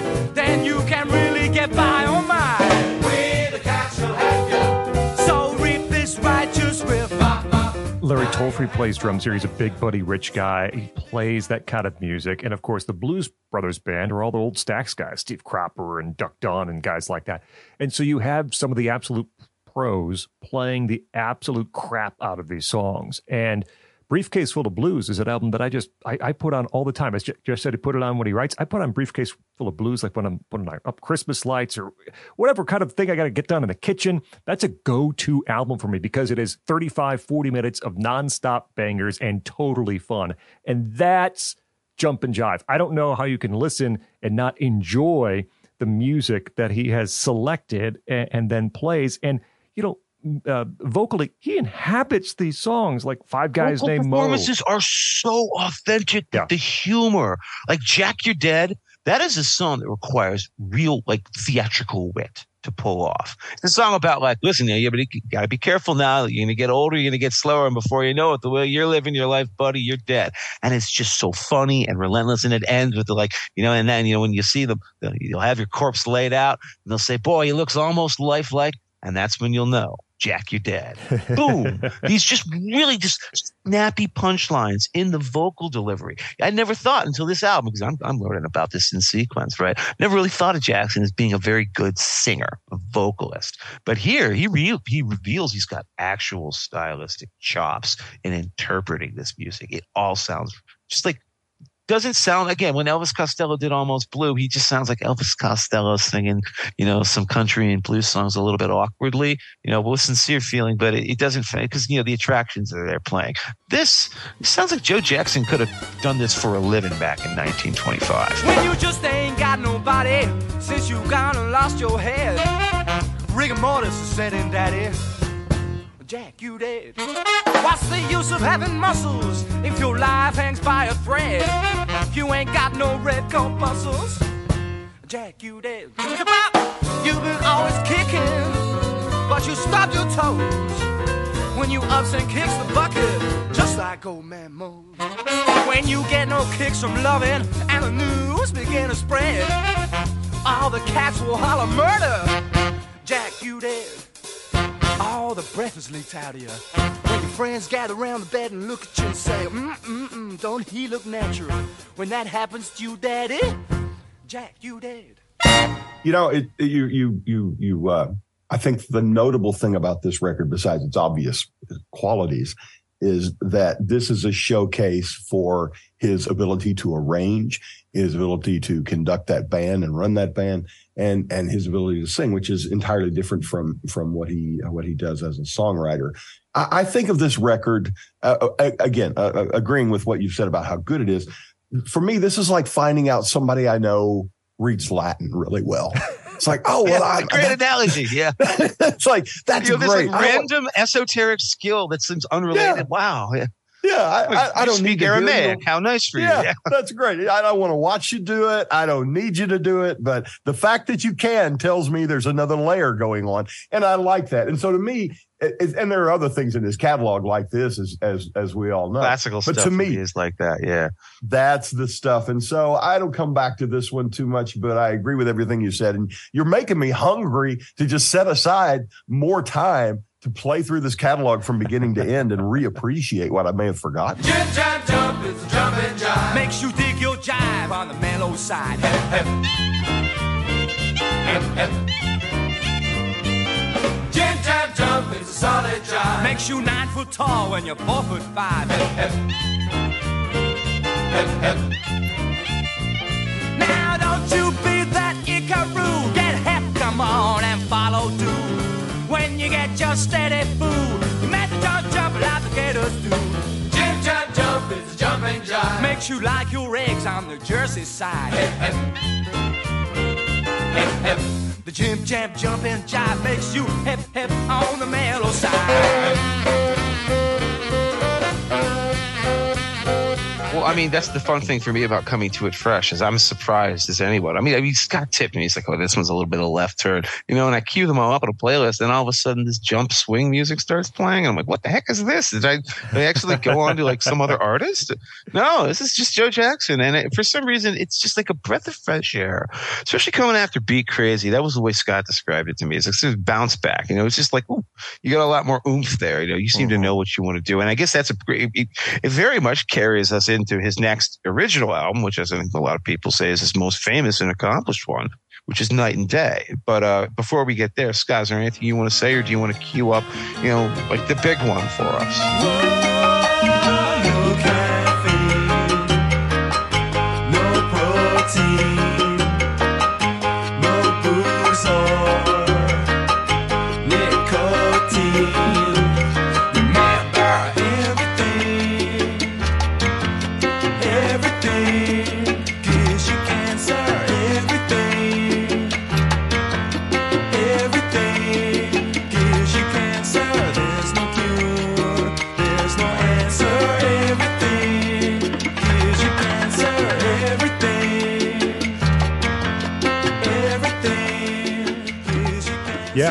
Let's yeah, let's go forward to uh, to, to night and day.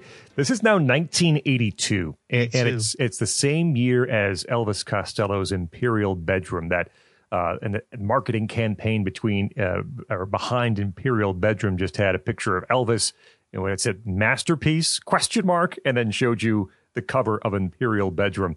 And Imperial Bedroom is a great album. It, it didn't sell much of anything at all, despite the pedigree and sort of the, the jump in in songwriting for Elvis Costello. Night and Day is different.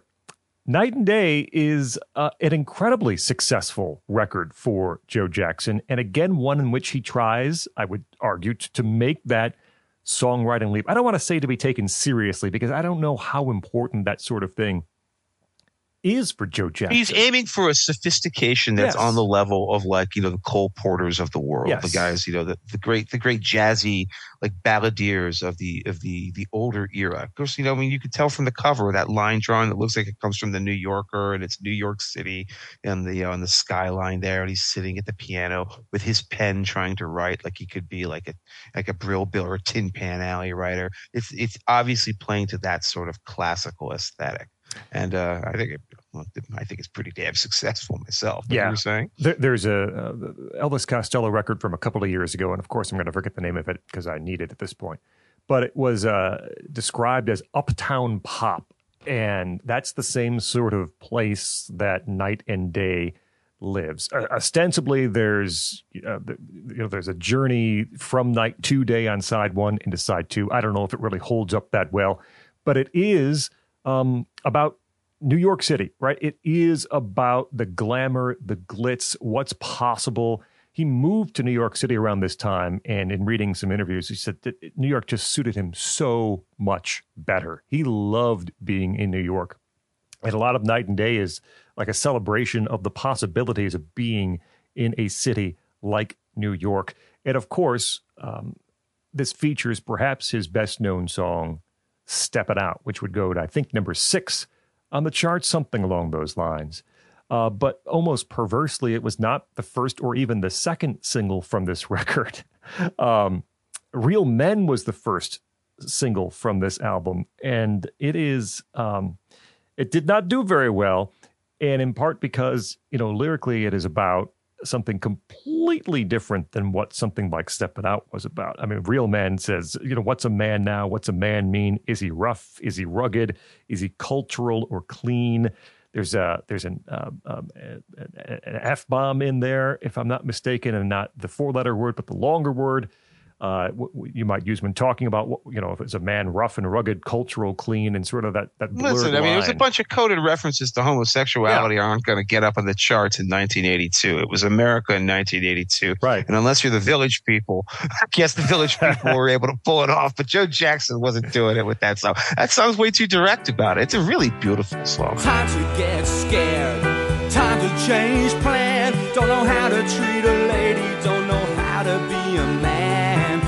To admit what you call defeat. Cause there's women running past you now and you just drag your feet. Man makes a gun, man goes to war.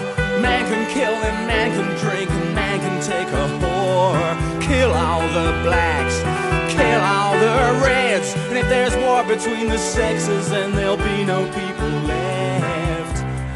so it goes, go round again. But now and then we wonder who the real men are. He's so beautiful, so eloquent, yeah. on the nose. But yeah, he's you know box office poison. It was not going to succeed. It was not. But the follow up did, and the follow up wasn't "Steppin' Out," but it was a great song called "Breaking great Us one. in Two. And before mm-hmm. I pass it on to you guys, I, I, need to to ruin something for you because I, I, I told this to Jeff. I think at our 1979 episode. No, it wouldn't have been because uh, uh, it was our 82 episode. Anyway, we were talking about this song, and I said I didn't realize this until recently, but now I can't listen to that song without hearing it in my head. Joe Jackson accidentally, purposefully borrowed that melody from "Day After Day" by Badfinger. I remember finding out about you. You can sing that yeah. right along to Breaking Us in Two. And if you're like me, you'll do that from now until the end of time now.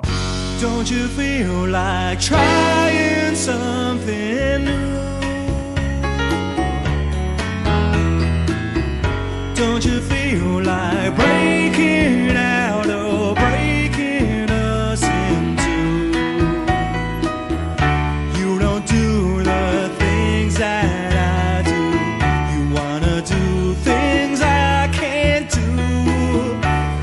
something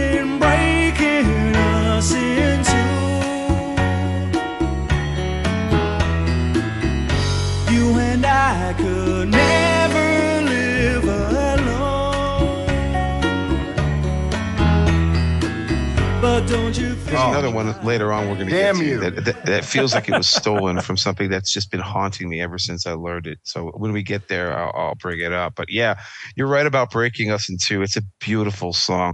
Um, but before I continue on, Mike, what do you want to say? What are your thoughts on this album?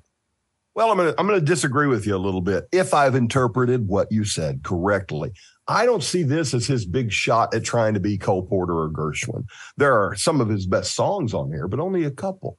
Uh, and the reason I can't see this as an attempt to to go all Brill Building, which by the way, I was just in New York. I love walking past the Brill Building. Still right there. You can walk past it. So much fun. Uh, Think about how much wonderful music was composed in that thing. Wow. I I sometimes stop and take a photograph of it. Uh, that is what a nerd I am for this stuff. uh, it's, I believe it's right. It's right next to the. There's a theater next. Anyway, uh, and the reason I say this can't be the Gershwin record is because of these songs: "Cancer," Chinatown, Another World. Those those aren't those aren't songs. Those are synth poppy musical synth, exercises. Yeah. yeah. Oh, so that's so such I, a great. I don't see that. I I, I have. I like them. You're, you're making a great point, and I don't want to let it let it slip by. Musical exercises. I love that uh, uh, because uh, so another world which is the first song on this record. I, I, really like Another World, and I'm listening back this time, and I'm trying to figure out, okay, how am I going to explain why I like Another World? It's, it has this great groove, this great rhythm. It's a lot of fun. You know, stepped into, stepped into another world, and I'm thinking, okay, I know I know how I want to describe it. So we did our Rolling Stones episode, Jeff, and I would describe some of these Rolling Stones songs as like half songs like Slave or Hot Stuff or even like Dance Dance Part One from uh, And then they just become demonstrations of right, chops. and it's just getting into and locking into this impeccable groove.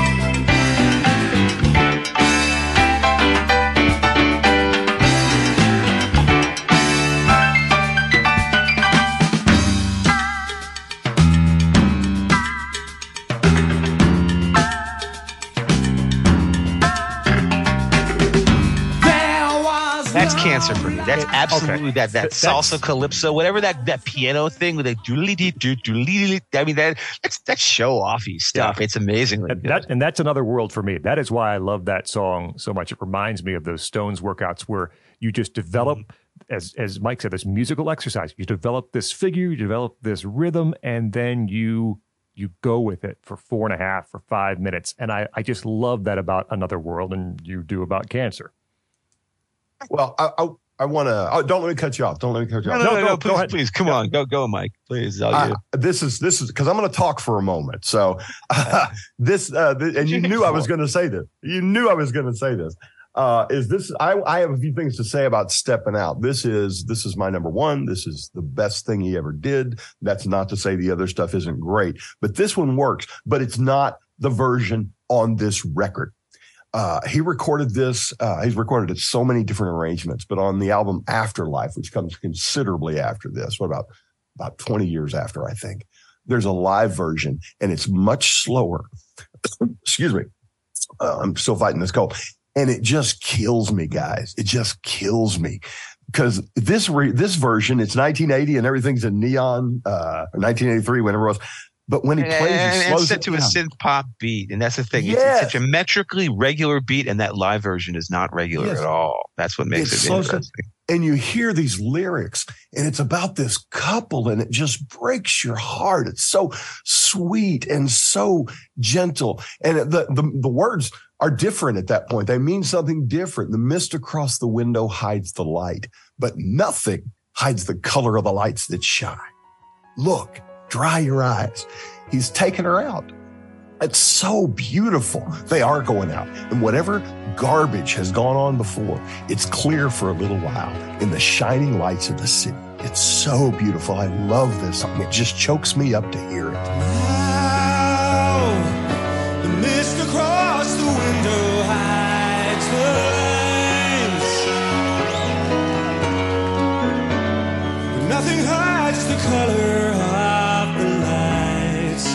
That shine.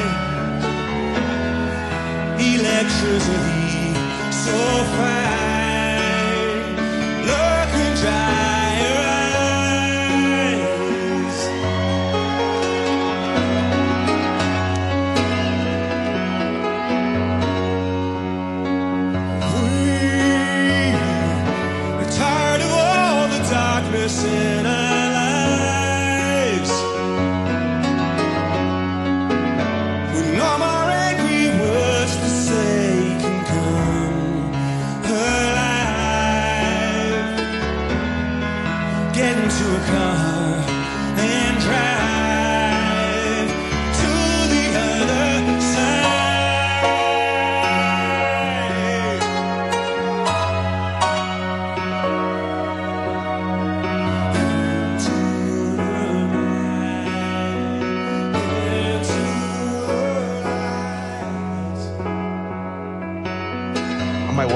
Actually asked me to play Stepping Out uh, for the last two days before she herself steps out to go to the office. She's like, Yeah, it gives me a spring in my step. It's optimism, right?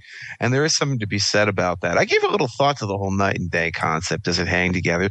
You know, it does hang together as long as you understand the day side doesn't actually mean like, you know, at, you know, daytime, like the afternoon. It means like 3 a.m. or 4 a.m. when the last song is played at the disco and the, you know, and the lights are coming up. And in that sense, like, you know, I think it actually does work as a night out and a late night of, uh, you know, romantic entanglements or, or, you know, or agonies. And I guess that, that kind of does bring me to the last song on the record, which is just gotta be for me. Stepping Out will never not be a classic. I love that song. I love Chinatown so much. I even like the one that's the weird Talking Heads ripoff. Was it TV Age? Yes, TV Age. Sounds- It's totally Talking Heads. Yeah, yeah. it, I think it works. I think it works really well. Um, but my God, a slow song, which is the last song on this record, is just the ultimate torch song ballad uh, that Joe Jackson would ever write. And the performance here on this record is perfect. The lyric uh, is just so wonderful. You know, it's like, you know, when you're in a loud bar and you're trying to have an emotional moment with this person or try to connect with them on some level. Uh, but you can't because all they're doing is playing stupid, loud, thumping techno dance music. and you just say, please, for once, before we go, can play me a slow song? So he says, I'm brutalized by bass. I'm terrorized by treble. Uh, and so I get tired of DJs. Why is it always what he plays? I'm going to push right through. I'm going to tell him to play us a slow song and these glorious, majestic chords coming behind him. It is a genuinely, it is a stab at genuine grandness. And if you don't have a song to match the mood, it always is an embarrassing face plant. This one is a perfect match.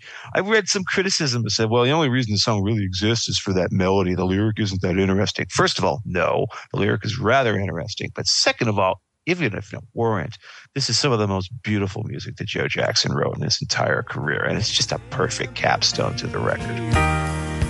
But I'm brutalized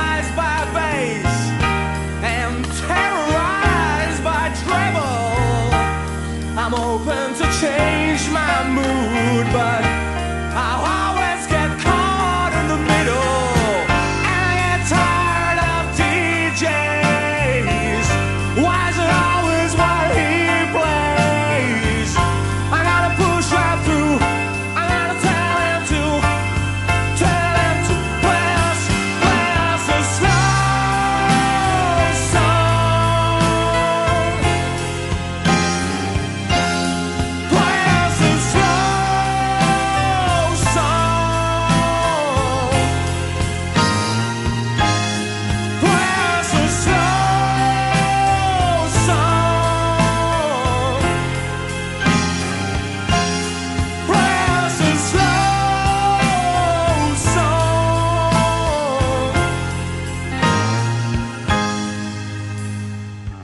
want to take just a moment before we move on to actually defend the album. Not that it needs defending, I guess, but to to, to talk about and defend the album version of "Steppin' Out," which No defense needed, my friend. I know. Yeah. But I mean, Mike, Mike was referring to a different live mm-hmm. version, and I, I think there's not a thing wrong with the, this album version. It is one of my favorite pop songs, period, ever.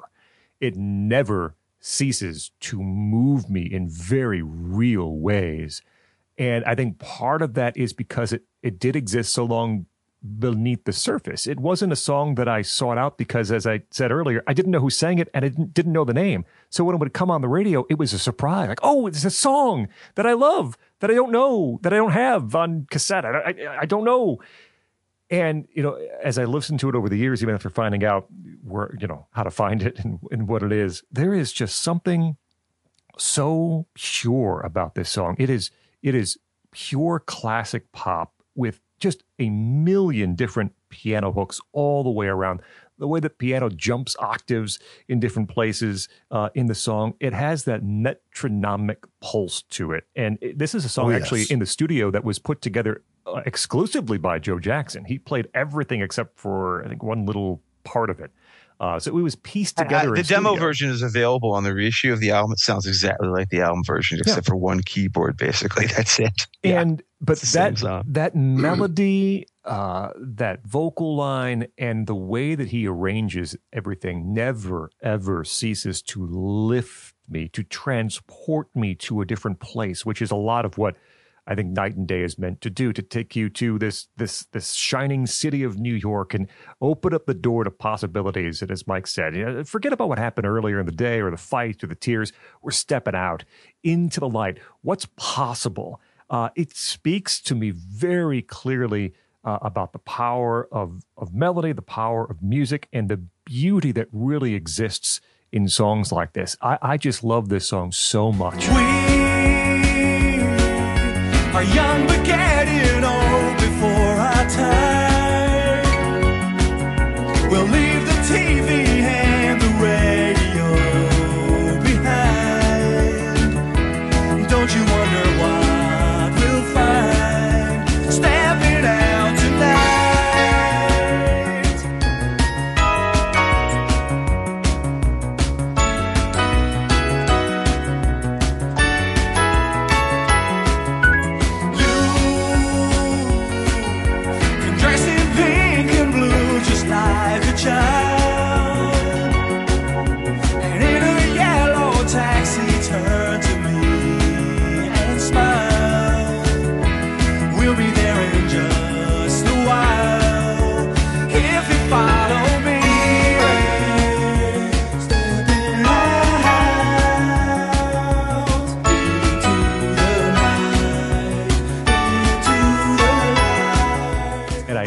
this with Mike before the show and Jeff a few weeks ago.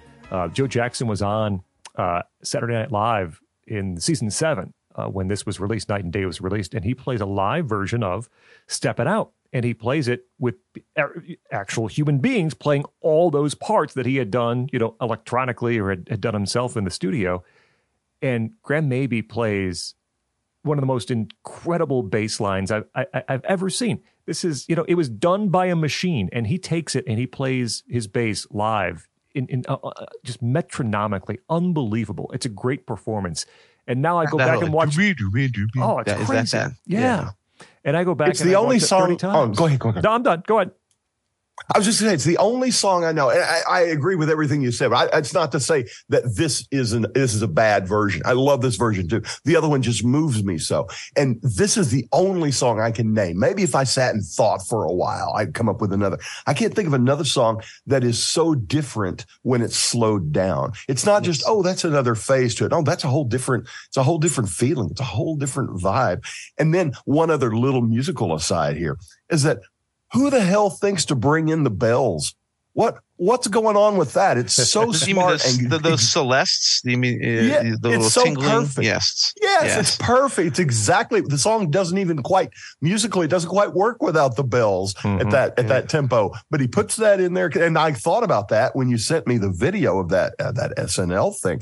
It's like, oh yeah, that's that's that's not just the cherry on top. That's Yeah. that's the whole top. That's a big thing. It's a little xylophone-like instrument that they play to get that sound. I don't know if it's Glockenspiel, sample. I think. A Glock, a Glockenspiel or Celeste. It's one of the uh, some, or you know, it's hard to tell exactly from the tuning, but yeah, it's a a wonderful little touch that gives it that sort of that urban class. If you feel like you're wearing a nice suit when you're stepping out and you're going to get into, well, maybe it's a cab, but you're going to go to a nice club, and you know, it's not the seedy life, right? You know, you're having a nice urban, you're going to have a nice dinner with some lobster or something like that. That's a great song for that purpose alone. I mean, listen, uh, the thing to me that's like strangest about Night and Day is that uh, there are songs on here that I just I don't think are actually all that great. I don't think Target really is that good of a song. It just sort of sits there, but it's it's very brief. It doesn't waste its time, and as it turns out, he had basically like an entire half an album's worth of other just as good songs. So I talk about how Joe Jackson periodically is shocking the heck out of me on this show. This Mike's Murder thing, Scot, you just mentioned it as like an afterthought. Oh yeah, he put out some uh, songs for like a film soundtrack. The film never took off. Uh, most people forgotten about it. Those six songs are like almost like six of the best things he's ever done. Am I the only person who listens to a song like Cosmopolitan or like that one, two, three was it the town's fairground or Memphis? These are all fantastically well written and well recorded pop songs. And in fact, the thing that makes more striking is that maybe they're not on the album because they're a little bit less experimental. They aren't going Mm-hmm. for this sort of, you know, that, that ambitious, you know, you know, Gershwin Yes. like kind of night and day mood. Yes. But my gosh, this is just some of his best work. And I don't think anybody has heard this stuff. Very few. I mean, even I people who are fans of his. I, I, of course, I just found about all this for the first time, but I wonder if the fans know about the Mike's Murder soundtrack. It's streaming. You can find it. Uh, Finding a, an actual hard copy uh, is very, very difficult. Uh, you like these songs. I mean, if I liked them, I would have made a bigger deal about them in the email. So you definitely like them more than I do. There's nothing wrong with them. I do think that they are a little more. Um, they're a little more demo-ish than what ended up on Night and Day. So um, sound like really good synth pop to me, man. This is a genre that I am known to be fond of, so I I, mean- I, I love them. Memphis is very familiar to me. I feel like I've I've heard that a number of times. It was a single, and it sort of marries this uh, "Give Me Some Lovin'" synth riff with uh, with Oh, with- totally, it totally Right. steals the riff With like "Give a- Me Some Lovin'." Yeah, uh, shamelessly. like a Peter Gunn, you know, bass line. Uh, so it's very it's very well structured.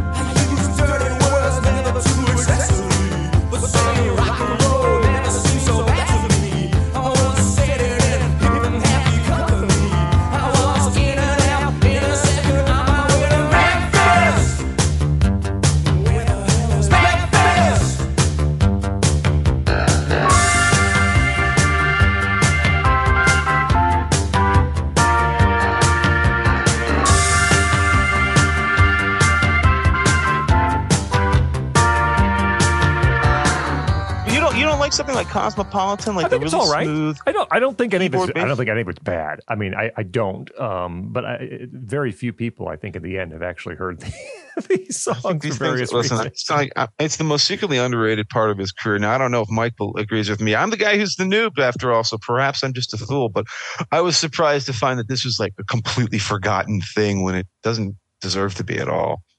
Cosmopolitan is in my top 10 Joe Jackson songs.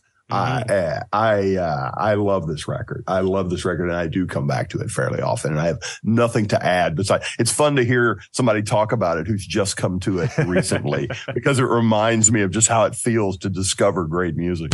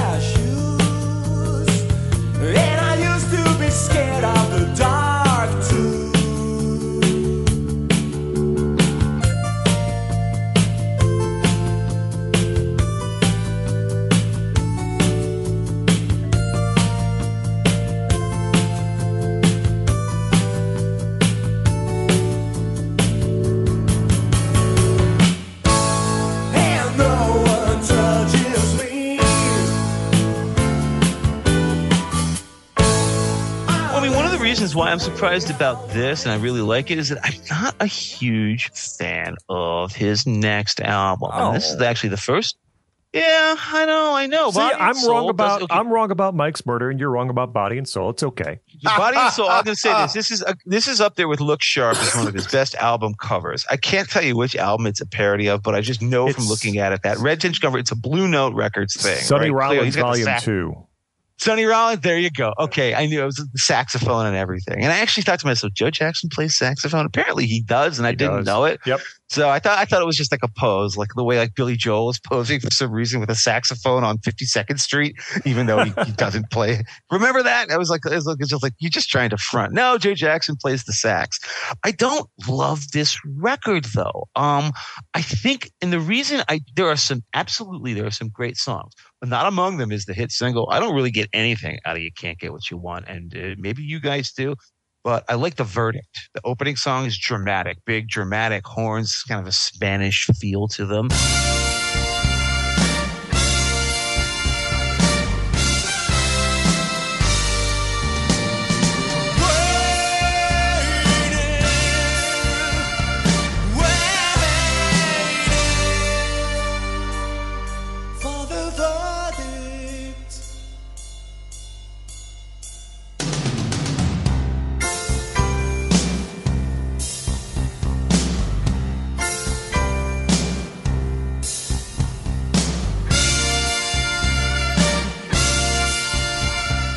Lot of Spanish vibes to this entire thing. But I actually think the best thing on it is the uh, the Goofy Meatloaf duet. Now, before I go any further, Scot, we again had the same thoughts about Happy Ending. Do you want to tell everyone what they were? Well, uh, yes and no. So, Happy Ending is a, is a duet, and it's got a female lead, but it's not the female lead you're thinking of. So, uh, Happy Ending is done with a woman named Elaine Caswell. But throughout the album, there was another backing singer that's prominent. She's prominent in places. And I was uh, I was listening to Body and Soul for the first time in a while, you know, prepping for this episode, and I'm listening and I'm like, that sounds that sounds like Ellen Foley. And Wait, people who wait, wait. Are you saying that the, that the other backing vocalist actually is Ellen Foley? I thought you were comparing No. that one song. no no no oh, yeah, yeah. wow. So She's actually a guest artist on this record? yes That's amazing. yes Oh, no. That's hilarious. So yeah, Ellen Foley, who was uh, the the the female part of Paradise by the Dashboard Light and did a lot of early Yeah.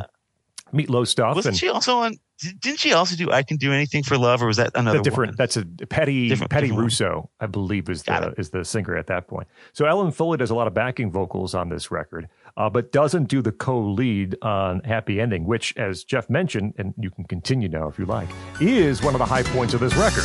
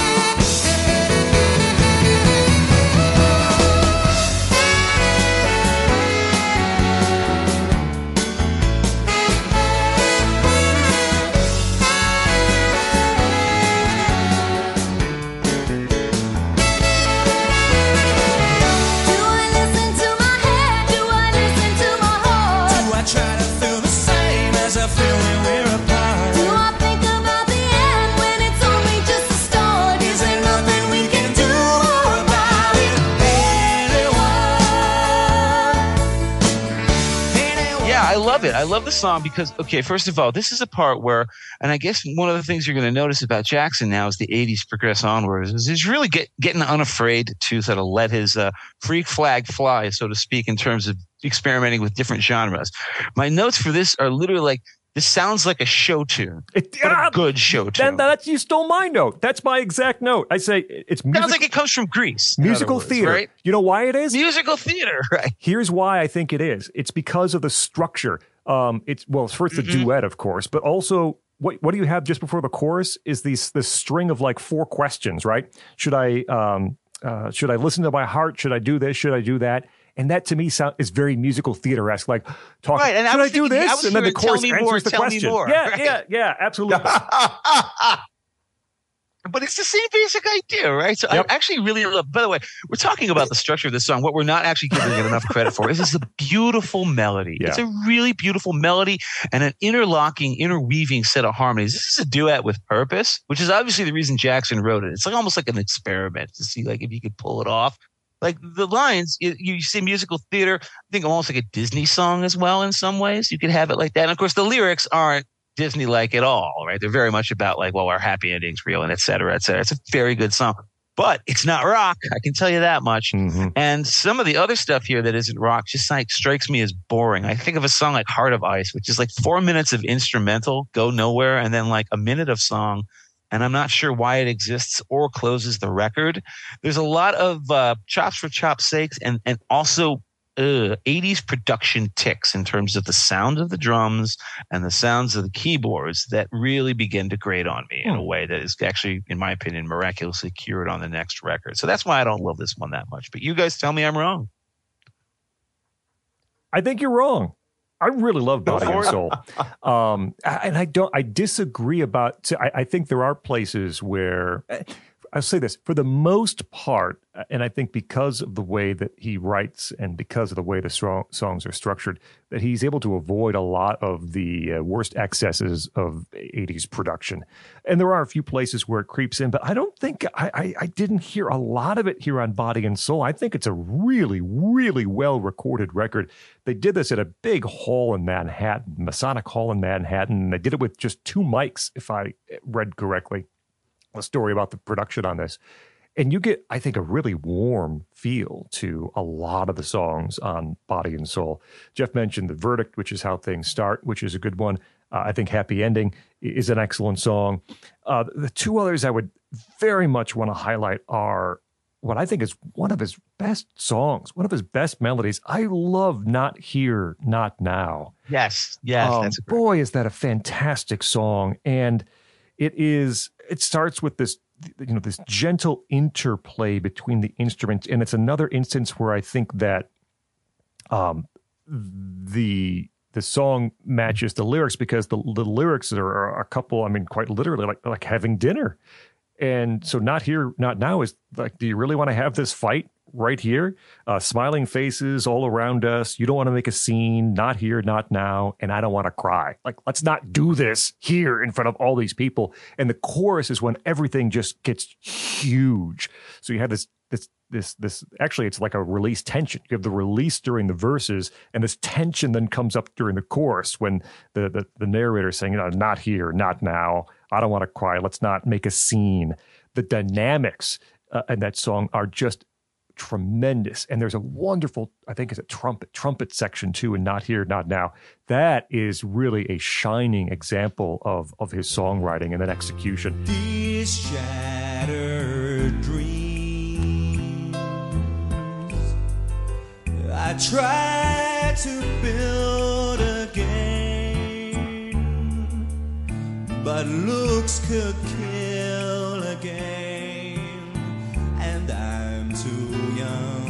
young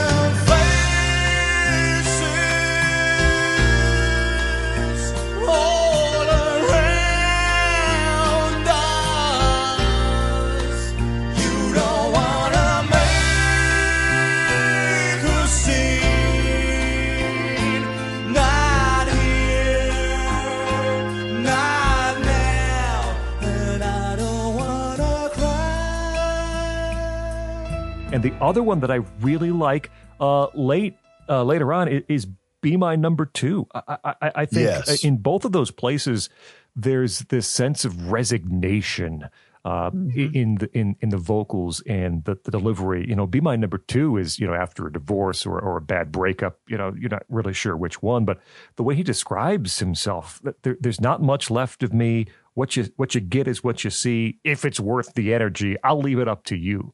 I, I, I'm not even involved here. It'd be great if you could be my number two, be be be be next, be be with me in these hard times. But I can't tell you I'm I'm going to be great to be around. And it's such a again at this very simple piano vocal song that eventually fills up, and the full band kicks in very late. And the acoustics on this, and again, I think it's partially the way the album was recorded. I just love the way that song sounds. So I, I really disagree with the production critique, I guess, uh, on Body and Soul. And I think some of the songs and songwriting here is among his very best. Every time I look at you, you'll be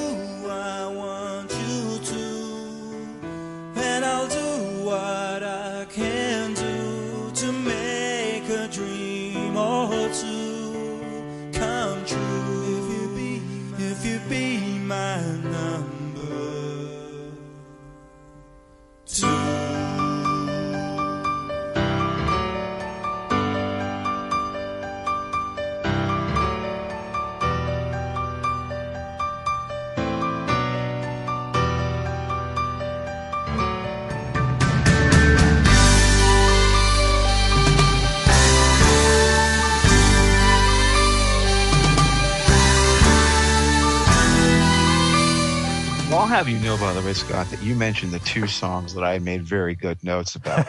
you know, I, I so I'm I'm not entirely out to sea, but no, I do I do believe there's a real a particular contrast between this and the next one. But before we get there, Mike, what are your thoughts? Well, I I, I, can't believe that uh, that I'm the one who gets to scoop the candy off the top. I, I was going to mention uh, the "Be My Number Two because that was that was a popular cut from this record, and then nobody said much about well, you can't get what you want until you know what you want. And the thing I want to say about it is is a, is, a, is a, a topic we haven't mentioned much at all. I'm coming back to guitar the past few months. I, I like a lot of people, you know, I, I try, I walk away, I try, I walk away. Now I'm back, and I think I'm here to stay and and I listen to this song, and what I want to say is that it lives it lives in musical tension. Uh, you get the first line. Sometimes you start feeling so lost and lonely. Then you find it resolves back to the root, and after that, eh, again, maybe I'm going to embarrass myself, but I don't think it ever makes it back to the root. After that, the whole thing lives in in uh, in in tension up there up there beyond the four and the five for the whole thing. Uh, and I find that so interesting to listen to when you recognize it. You go, oh, that's why this song feels so pushed forward. Right? It's so obvious because it never comes back except that little second line gives you a bit of relief at the root, and then he goes back. So that's my thought.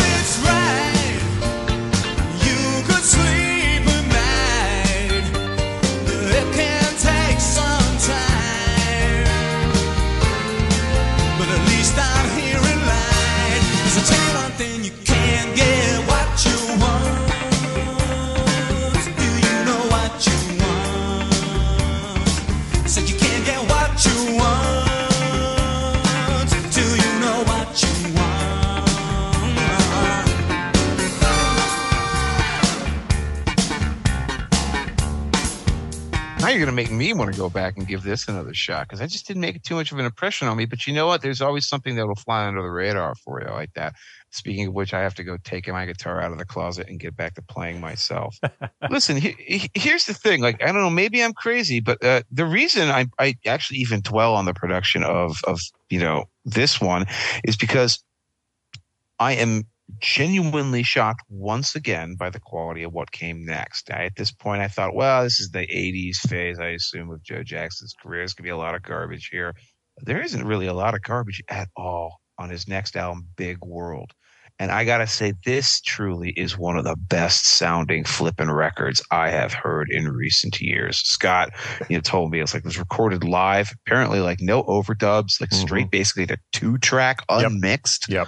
um, for all of that was shot and it was live and so like they had an audience there that just you know waited until the song was over to clap and didn't talk during it which means this stuff sounds so clean you hear it it does sound live because you hear room echo in a way that you wouldn't in a studio it sounds but Yes.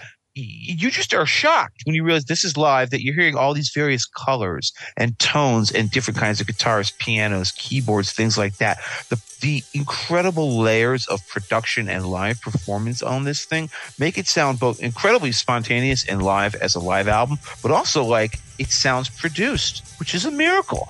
I don't know how it sounds well produced for something that was recorded live.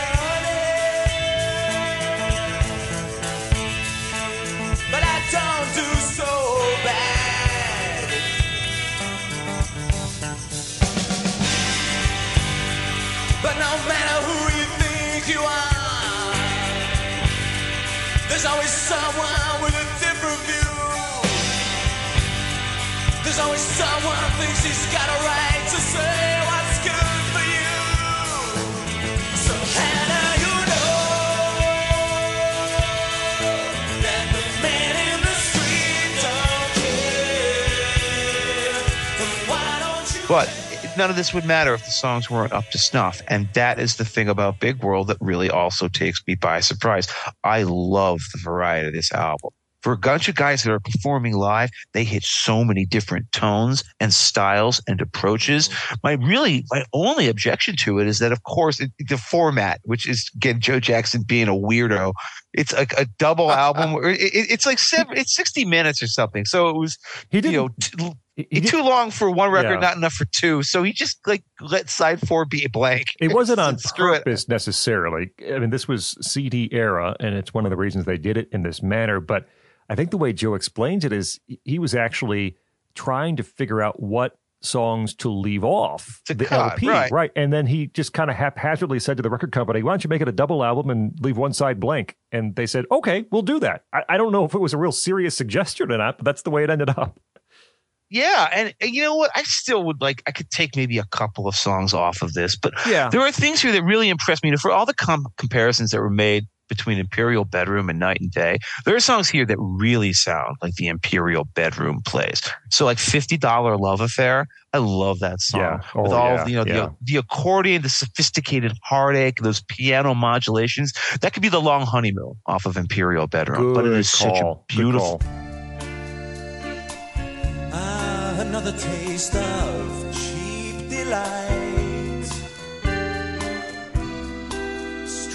Food sizzling outside, washed down with the local poison. These back alleys with their pinkish lights and the occasional cries of smugglers, bums, and credit card holders.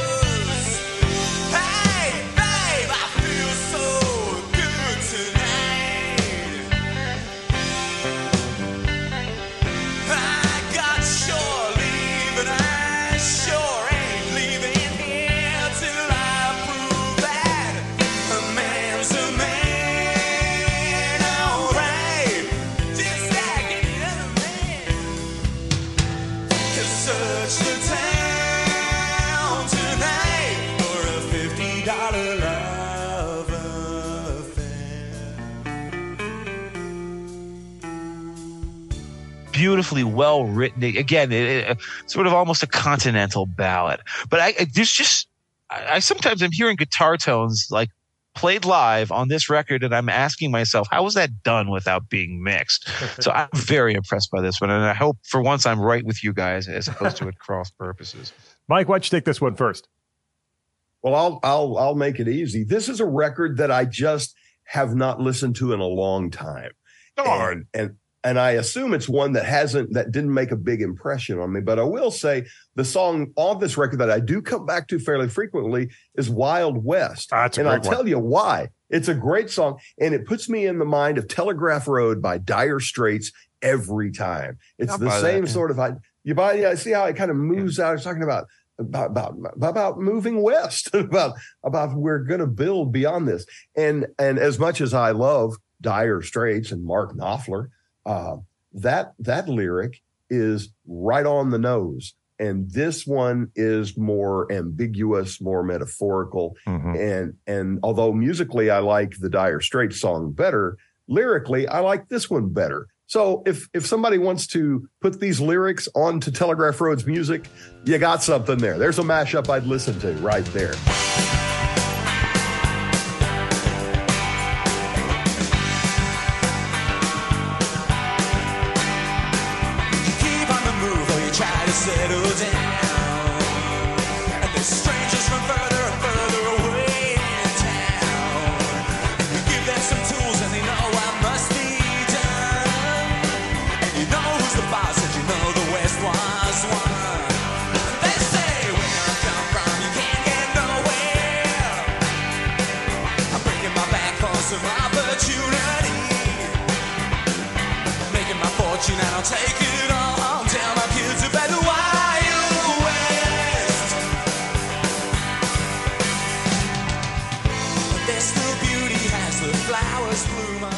Oddly enough, so Jeff and I are going to be diametrically opposed here, and it might be because of of his love for live albums. There, look, This is for what it was. It's incredible that they get the quality that they do. But I must admit there are in, there are some places here on on on, on a few songs where I, I my ears can hear that it's live, and I, I I wish it sounded a little fuller in a couple of places. There are a few places where the, the like the drums are probably a little too prominent, but you can't do much about that when you're going, you know, like live to two track. So there, I mean, that's nitpicking because the sound that they do get again playing in this big theater in New York City. This is at the Roundabout Theater in in New York City. The sound is generally very very good. And oh, there's 15, 16 songs. As Jeff said, I think you can you could knock a few off and get to a little more of a of a really solid, outstanding what 42, 45 minutes. But there's good stuff here. Right and wrong. Uh, so Joe Jackson played SNL again in '86 when this came out. He played Right and Wrong, which sounded great live, uh, and they also played uh, Soul Kiss.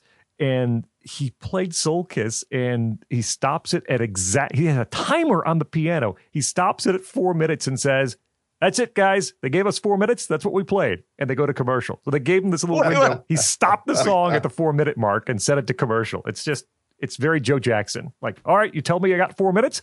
I'll play until the four minute mark of the song. That's it. I'm not going to change it. Just going to play that long. Uh, so it's very And you know, funny. you- you get the i- you get the idea because my first instinct is well he's he's come this far in his career he can do whatever he wants. and i'm thinking nah he'd probably do that no matter what he has That's It's- probably he's, true. he's gonna do his thing uh, I gotta say, I feel like you guys are underrating this. Oh, no, well, Scot, I'm, or am I interrupting? Yeah, ju- just a couple more. Uh, I, I think Tonight and Forever is a very good song, and Tonight and Forever is probably his most straightforward, you know, rock pop song in some years. It's almost one of the more power pop things we talked about. You know, Look Sharp being influenced a little by power pop, but this is even more sort of straightforward. Uh, power pop in its structure and, and its arrangement. You drive me crazy and you say that you'll never change. And I could never do what you want to. Don't you find the whole thing a little strange? I don't even know if I like you. It's never like you see on a movie screen. But something that you do to me. And I'm not sure that I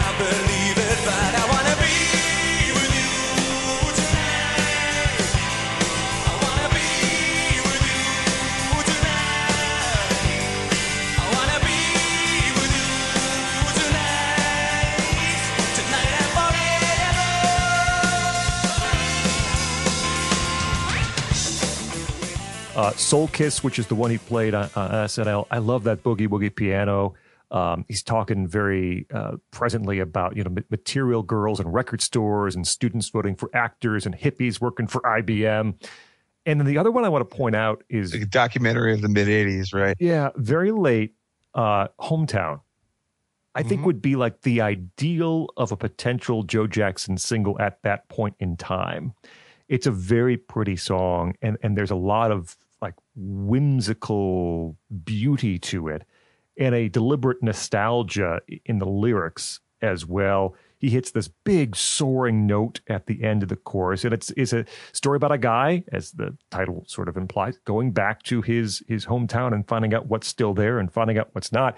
There is a mismatch between the story and the music. The story is kind of a bummer, and the music is kind of upbeat and shiny and uplifting and, whimsical. And the thing I, I I picked out of this was this is a very uh, Andy Summers guitar riff, very police guitar riff in, in hometown, and matched with Joe Jackson's vocals, his delivery. I, I think it's about as as as good of a shot at the charts as you could imagine from an album like this. That that's that's a really good song.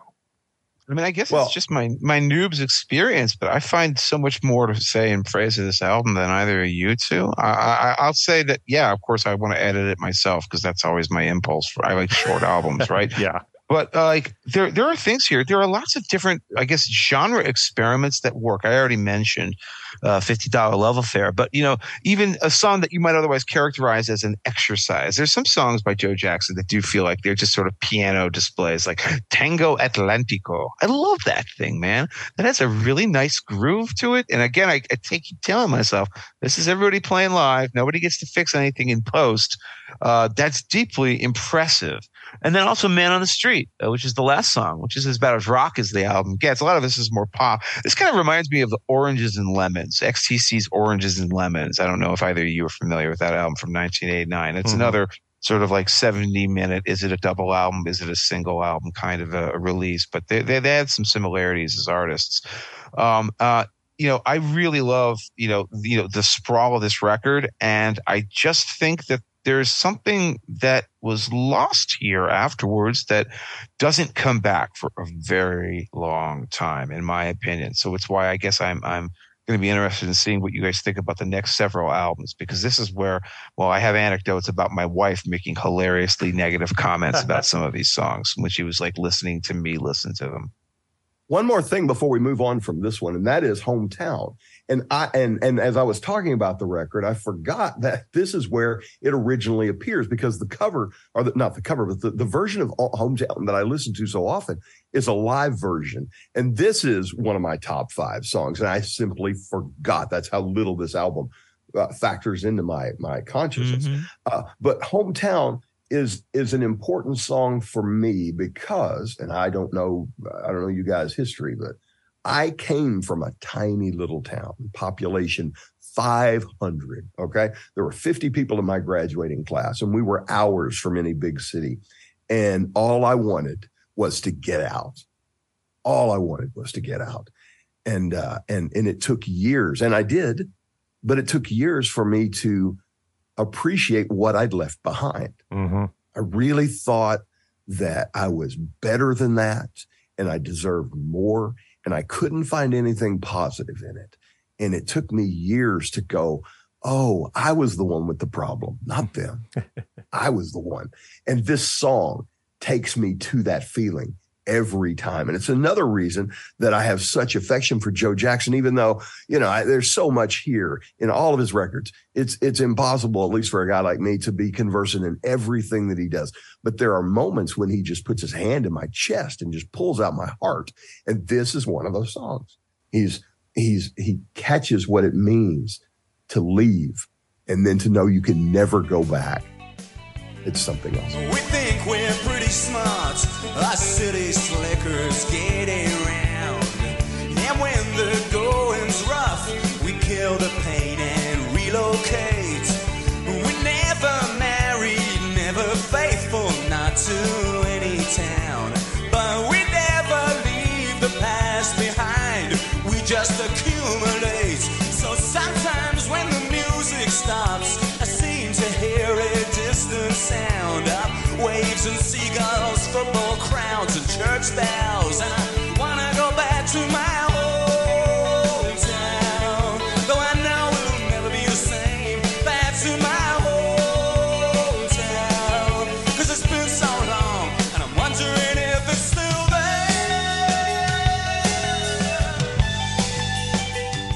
And it's probably somewhat autobiographical. He moved a few times around uh, around Britain as as a youngster with with family, so there's probably a little bit of firsthand experience there too.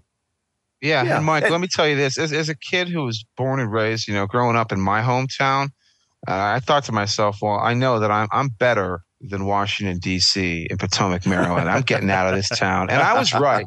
I was better than that town, and I'm gone, baby.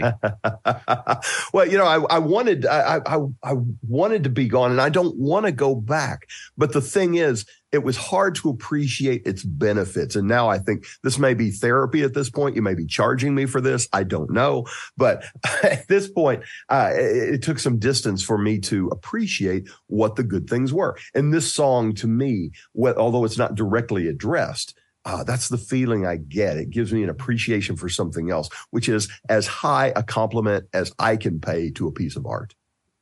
Well, so this, you know, that that's really beautiful, actually, Mike. And of course, the, the problem is, is that we don't get to follow it up with anything except the weirdest experiment of Joe Jackson's career, which is this weird, this weird, this this weird classical album, which I don't even think we really need to discuss. Willpower, yeah, it happened. It's, it's it's him writing sort of like modern classical music. I've listened to it, and by the way, I'll tell you, I don't hate it. I actually like it. There's some interesting ideas there. I have time for avant-garde classical. I have time for this. My my problem is that it just doesn't really amount to much of anything. And I know this is just so far outside of Scot's wheelhouse that I, I might as well be asking him to talk about decoupage or something like that, right? You know, I don't- Decoupage. Right. I don't think you're an expert in either of them, but uh, that really does bring us to like the next, you know, album. And again, this is uh, I, I'm going to tell you, I get surprised by these '80s Jackson albums. I don't know if he likes them, but I think I like Blaze of Glory more than most people, and I think I like it more than most should, just because I think it it starts really strong and it goes to some weird places. Hmm. It's not a top record, but I could at least identify a couple songs, some of them instrumentals, mind you, that really jump out to me. Yeah, I think it's um, I I call it a bell curve record because I, I think unlike Bell curve. That's a nice way of putting it. Uh. Unlike you, I actually don't think it starts great, which is why I, I probably put it off in the past. I, I don't. The first, I think, two songs I don't love. totally different opinions about these albums. Yeah. It's hilarious. I think I think Down to London London is a bit better, but then and, and then I think the end, like Discipline. I don't know if we're going to talk about that. That's not a great song, but this middle portion of the album, um, I Yes. really like. So probably beginning with Sentimental Thing, in which he does not sing at all, and he, he writes and arranges. There are other people who sing this beautiful thing he's written, and then there are two back to back that I think uh, I really love, and I struggled with whether I'm not going to. I mean, there's so many choices here. If they're going to end up on my list of five at the end, we'll see. But uh, instrumental. I, I this might be my favorite instrumental that he has written, and I know why you like it. Which Jeff. one? Uh, Acropolis Now.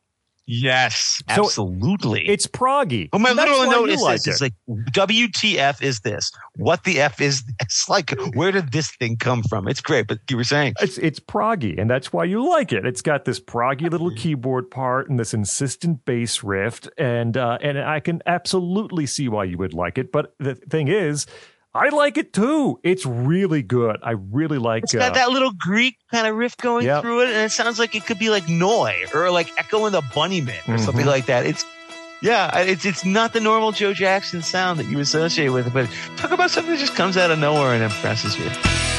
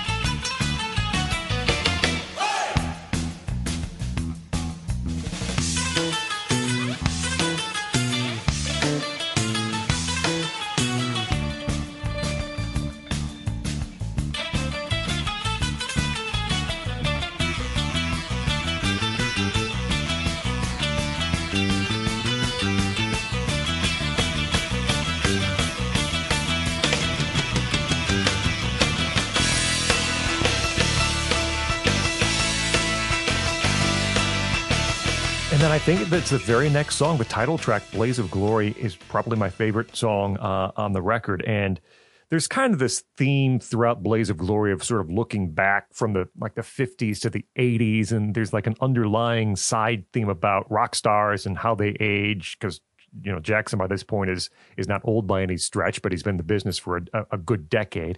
And Blaze of Glory, uh, you know, starts with this acoustic guitar and vocal. It slowly builds throughout and I, uh, I, I, I, I think about, I know, don't laugh. I, I think about Bad Company's uh, Shooting Star, and the theme here is very, very similar. And I do wonder if it was intentional because the first line is very similar. Uh, Shooting Star by Bad Company was, you know, Johnny was a schoolboy when he heard his first Beatles song, and the first line of Blaze of Glory is Johnny was a young boy. Um, and it's you know thematically very similar where johnny is a young boy johnny becomes a big rock star and then he went out in a blaze of glory and jackson in a way is saying maybe that's better to go out in a blaze of glory. The rest of us will just fade away. Uh, didn't have that moment in, in the sun uh, like like johnny did in, in blaze of glory. It's a really well done track. Well, nowadays there's lots of guys like Johnny.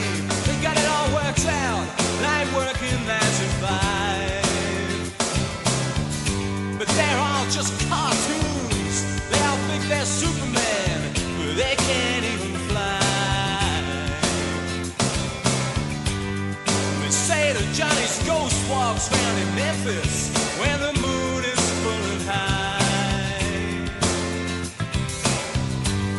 And I wonder if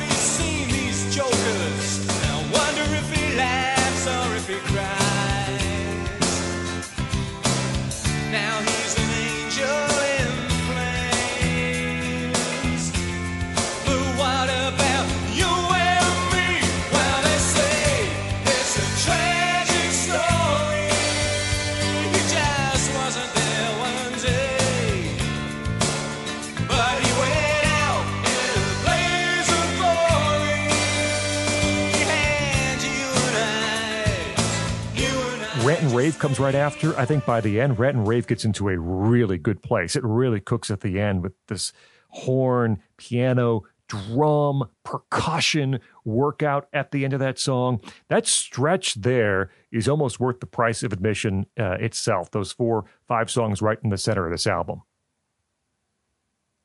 Mike, any thoughts about this weird late 80s version of Joe Jackson?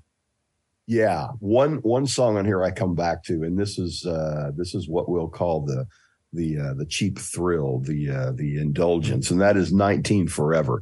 One of those obviously ironic about I'm not really going to be 19 forever. We understand from the subtext here, but I'm going to talk about how great it is to be young, even though it's obvious it's not the only thing there is. And I just I love listening to this. Uh, it's so on the nose, and uh, it's it's kind of a I- is that is that you think that's wrong to say that it's kind of a cheap cheap way out but but it, but it, i like it i just like it um any thoughts from you guys on that you, you understand the vibe i get from this song is like anybody could have done this but when joe jackson does it somehow it's better Of course, of course. That's because the, the the style is assured, and the way it comes across is is is is just you know it's a guy who's been doing it this entire life. Well,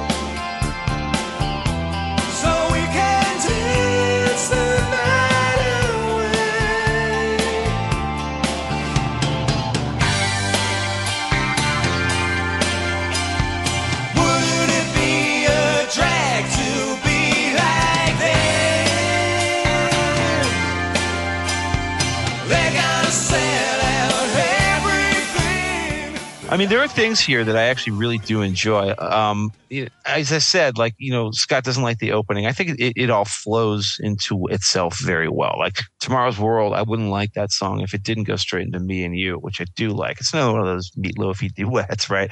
But Down to London, I really like that song. That's very much a throwback to a much more older organic song, and it even ends with this big honking sax solo.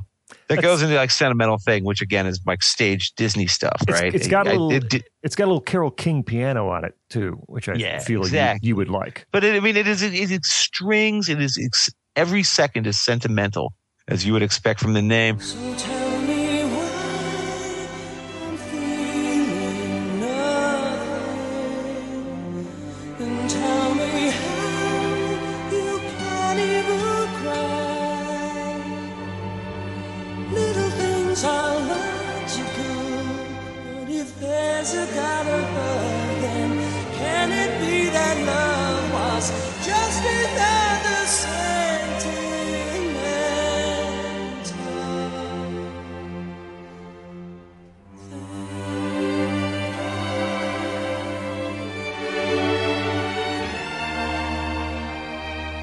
like, yeah, I mean, I think these are pretty great songs, and I just, you know, again, there's just not enough of them, and the production is really. I, Yeah. I keep going back to this. It's beginning to weigh on me.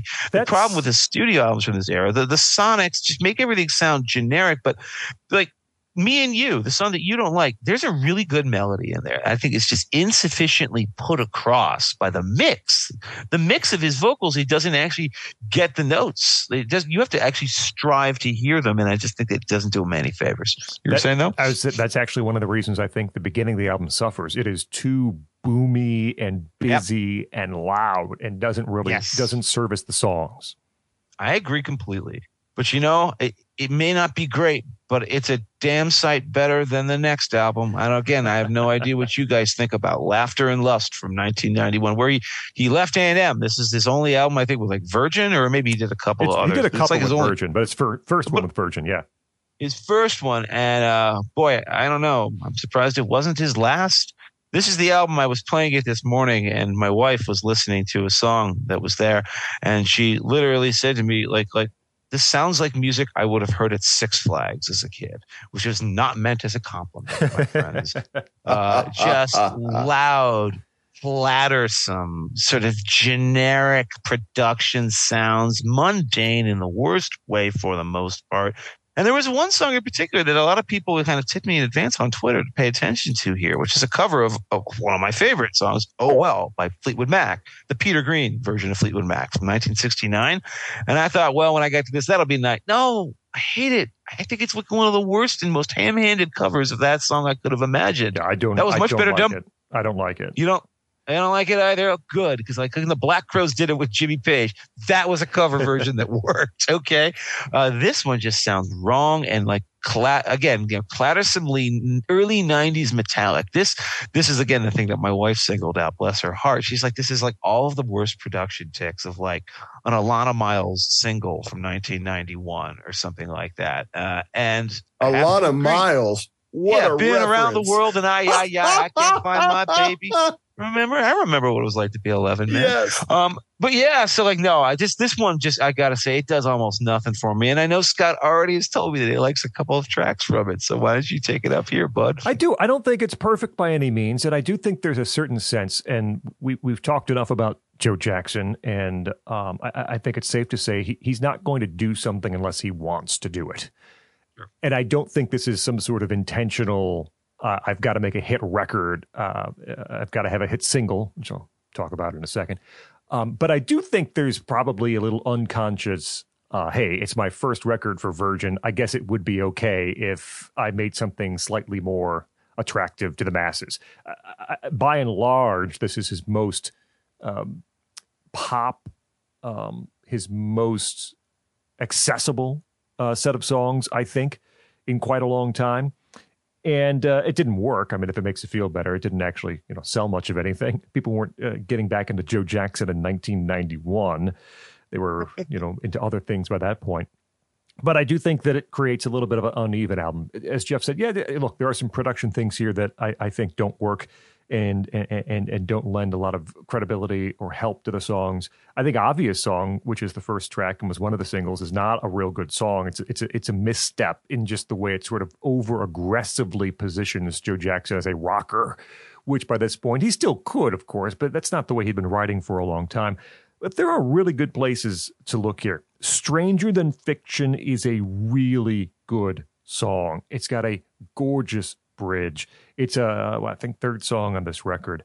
And um, and again, you get back into him writing some really good lyrics, which I would say were a little more hit and miss on the past couple of albums. But here you get uh, when love grows, it grows like a flower or grows like a tumor. Love shows that God has a sense of humor. Excuse me, operator. Tell me what time it is.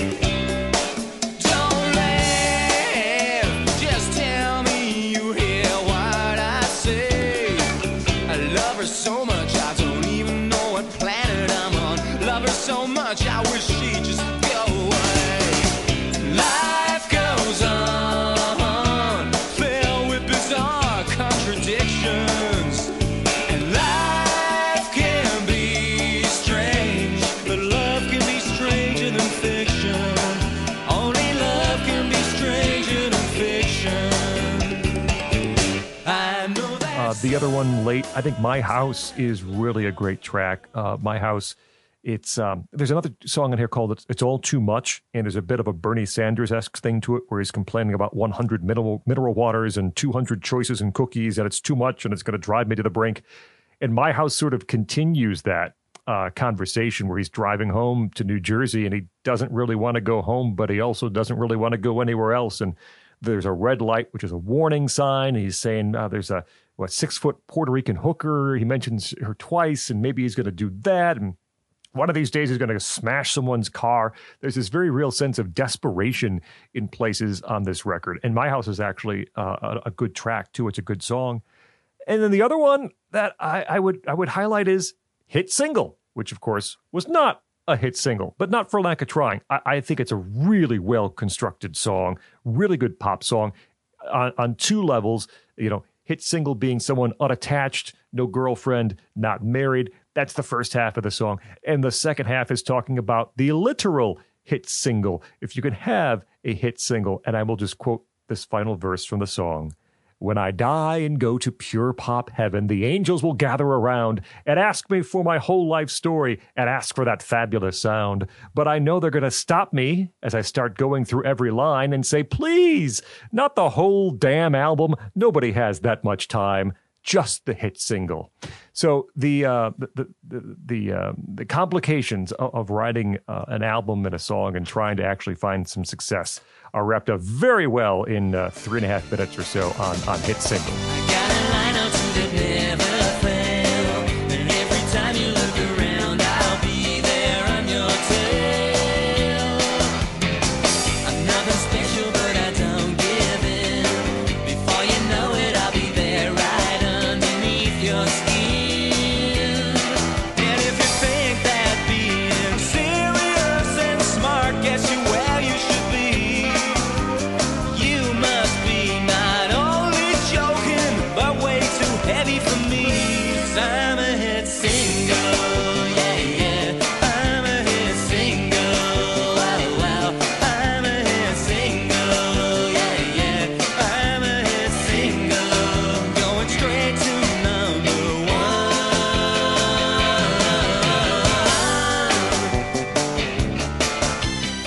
Just gonna. I was just gonna say that I, I agree with you about hit single. I, I I believe you like it. That's what I'm getting. I, I like that song a yes, lot on there. yes. You know. You know how you uh you you, you maybe you you have a a dish on your table or a meal or something, and every element of it you point to and you go, bah. Oh, I, I, yeah, it's not good. And then, and then you eat it all together and you're like, oh, this is wonderful. That to me is laughter and lust. Everything you guys said, I'm going, ah, yeah, they're right. Ah, yeah, they're right. And yet, this is the record I've been playing a lot the past couple of weeks. I So really still, as, like as long it. as you don't think about how the hot dog was made, it tastes real good. that, that is such a good analogy. It's, it's like I recognize all the flaws now when I hear them from you, but just to play it like obvious. I love obvious song. I think that's great. Uh, hit single. I, I love that. But I want to I want to mention. Oh, the thing about uh, oh well, that's the song that I really come back to. And you are absolutely right, you guys. It is the most soulless cover of oh well that may have ever been recorded. Uh, uh, and and then when he gets to that after he does the the, the sort of the chorus there and there's da da da da da da da da da da. That is the song that should play behind uh, Mission Impossible when Tom Cruise is sneaking around in a building in the dark. It's that kind of like somebody here said Six Flags music. Oh, I think your wife said that, uh, Jeff. Uh, That was about a and that- later song. I think it was the other me. I think I might have been what she Ah, said that well, about. I it can't fits remember. here too. So the record, you know, the record, the record has all these flaws and yet somehow fit it together. This is one of those things where I like Joe Jackson so much that it's sort of like, ah, it's it's Joe Jackson. What are you complaining about? So that's thing, my like, take a on laughter I and have- lust. Mike, I have a strong feeling I'm going to eventually evolve into this position because I've really come to like this guy, and I'm going to be listening to all the way I do it. I'm going to listen to all this stuff again, and for all I know, I'll hear something else.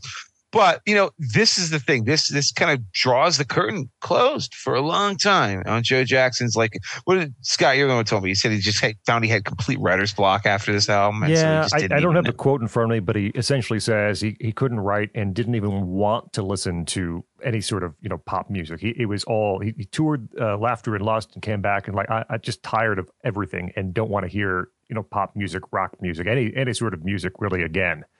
Uh, so that was about a decade before. And so he started doing like Yep. like classical music experiments in the meantime that I, I don't think we're going to discuss, right? And so like this that I guess sort of opens us opens the question for the last part of the show is like, well, how do we discuss these last sort of several post hiatus uh, albums in his career, beginning with never a good sign when you you you title an album a sequel. I gotta tell you right now. So Night and Day two, um, yeah, I am not a fan of this record, and I don't know whether you guys have listened to it too much yourselves, but it, uh, this was not the one I was looking for. Th- thankfully, there would be a later one where he returns to, you know, to, to a much more rock form that actually surprised the socks off of me. But what do you think about this one? I'll speak for myself. I, I I don't know if I ever heard the whole thing. Uh, past laughter and lust, there are only I really have two or maybe three touch points with the remainder of the the Joe Jackson releases, and I did not come back uh, for Night and Day Two.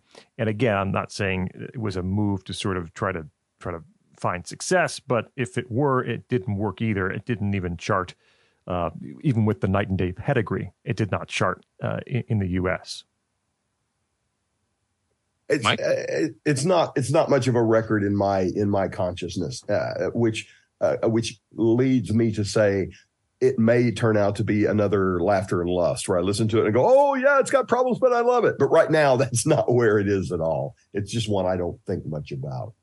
I, I, I, I found it wholly unprepossessing, and that was why I basically it's sort of you know at this point I'm I'm getting ready to sort of check out you know intellectually you know and like exploring the later era of discography. But then something happened that genuinely surprised me, which is his actual next studio album, which is called Volume Four. Why is it Volume Four? Because there were three albums with the original Joe Jackson band. That was, you know, obviously Look Sharp, I'm the Man, and then Beat Crazy. And then, of course, he went in all these other different directions. Well, the Joe Jackson band is back together again. And this sounds like it could have been the stupidest gimmick on the planet. Because, I mean, have you ever heard what the Pixies reunion album sounds like or the My Bloody Valentine reunion album sounds like? They're not good. These are always depressing footnotes. I actually think Volume 4 is a really fine album.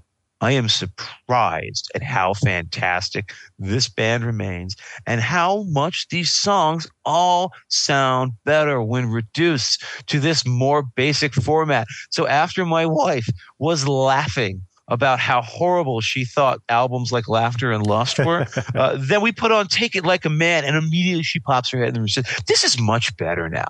This is much better. I, I love that piano line, that little piano line that, that Jackson keeps playing on Take It Like a Man. Just a little filigree, right? Oh, but it, it, it, it sings throughout the entire song, and I think it really works. I think this is his, uh, you know, a quiet, real comeback, and I think this is the last one that I've really paid a lot of attention to, except for the live album that comes after it, and that's because Mike cued me on that one. But this is a surprisingly great record that I guess figure is going to get you know forgotten about, but doesn't really deserve to. It holds up. Strong, sexy,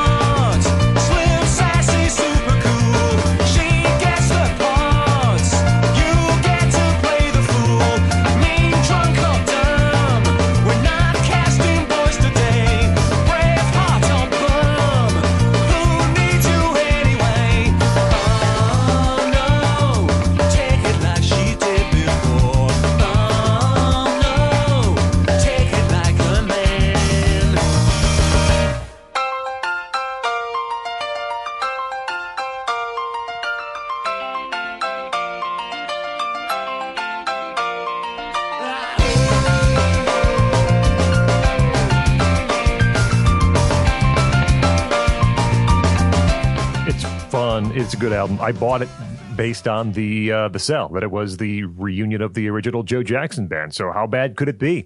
And uh, it was not bad at all. Take it like a man, which is the first track. Yeah, I think that's the highlight. That's a really good song. The next one, Still Alive, is very good. There's one a little later. I think it's Love at First Light, which is also very, very good. I return to that one quite often. And the band sounds great. You know, it was 25 years uh, since they since they broke up. I believe, or 25 years since the debut. I think is the was the uh, reunion or the yeah for the recording of Look Sharp, which was late in '78. Uh, to get back together and do Volume Four, and yeah, darn if it they don't sound good. I, it's not of of equal quality to those first three records, probably, but there are some places in which they sound really great. And Volume Four is worth uh, checking out. The follow up to that is Rain, which also has the same lineup, except uh, the guitarist uh, uh, Sanford is not there, but it's it's Graham Maby and David Houghton on drums, and it's not quite as good. But I do recommend one particular track from this album, which again is uh, I always run back to here, and it's called King Pleasure Time, and again just has this really outstanding Graham Maby bass line. It's less than three minutes, I think. It's not a long one, but it does sort of fit into uh, the, the that that beginning style of his career. Very prominent piano line. King pleasure is gonna get you.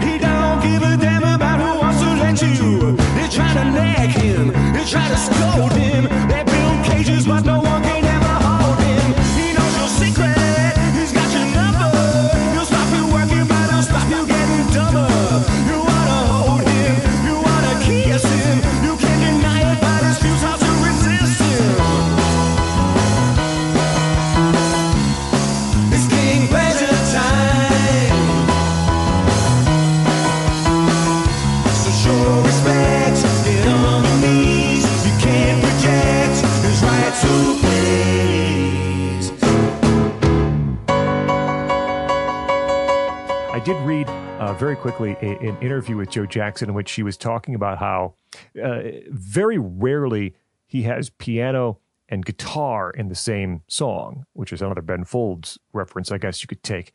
And he was saying uh, he when he composes, he thinks of both the piano and the guitar as being divas. And he says you can't have two divas in the same song. So if he's composing, writing, it's going to be piano or it's going to be guitar. And so, you know, a lot of those first two albums are very heavy guitar, and then you get into a very heavy piano, you know, portion Yeah, of his right. career. But he's always trying to write those things separately in his songs. That makes a lot of sense when you think about it, actually. Mike, did you have any thoughts on this one, the reunion gig?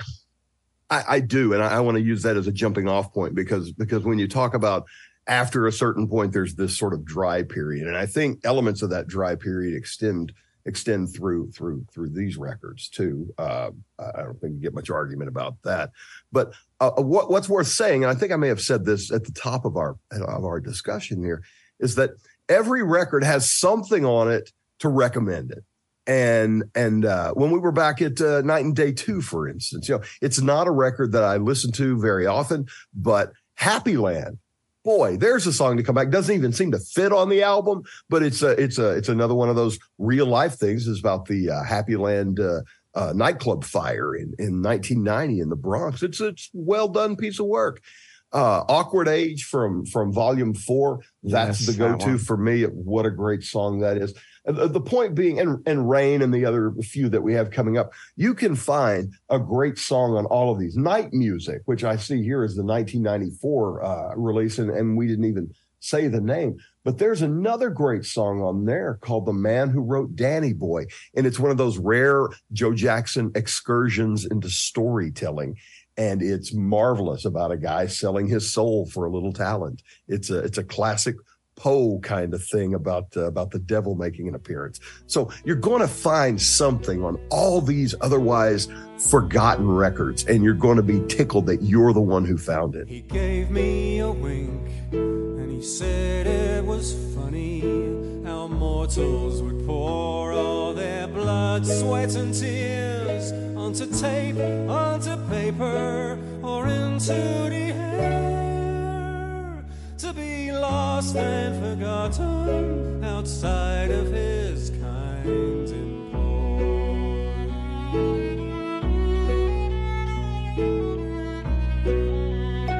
Then I thought I could hear a great sound in the distance of whiskey soaked singing and laughter and cheers. And They're saying that song could bring tears to a glass eye. So pass me the papers, I'll sign them in blood.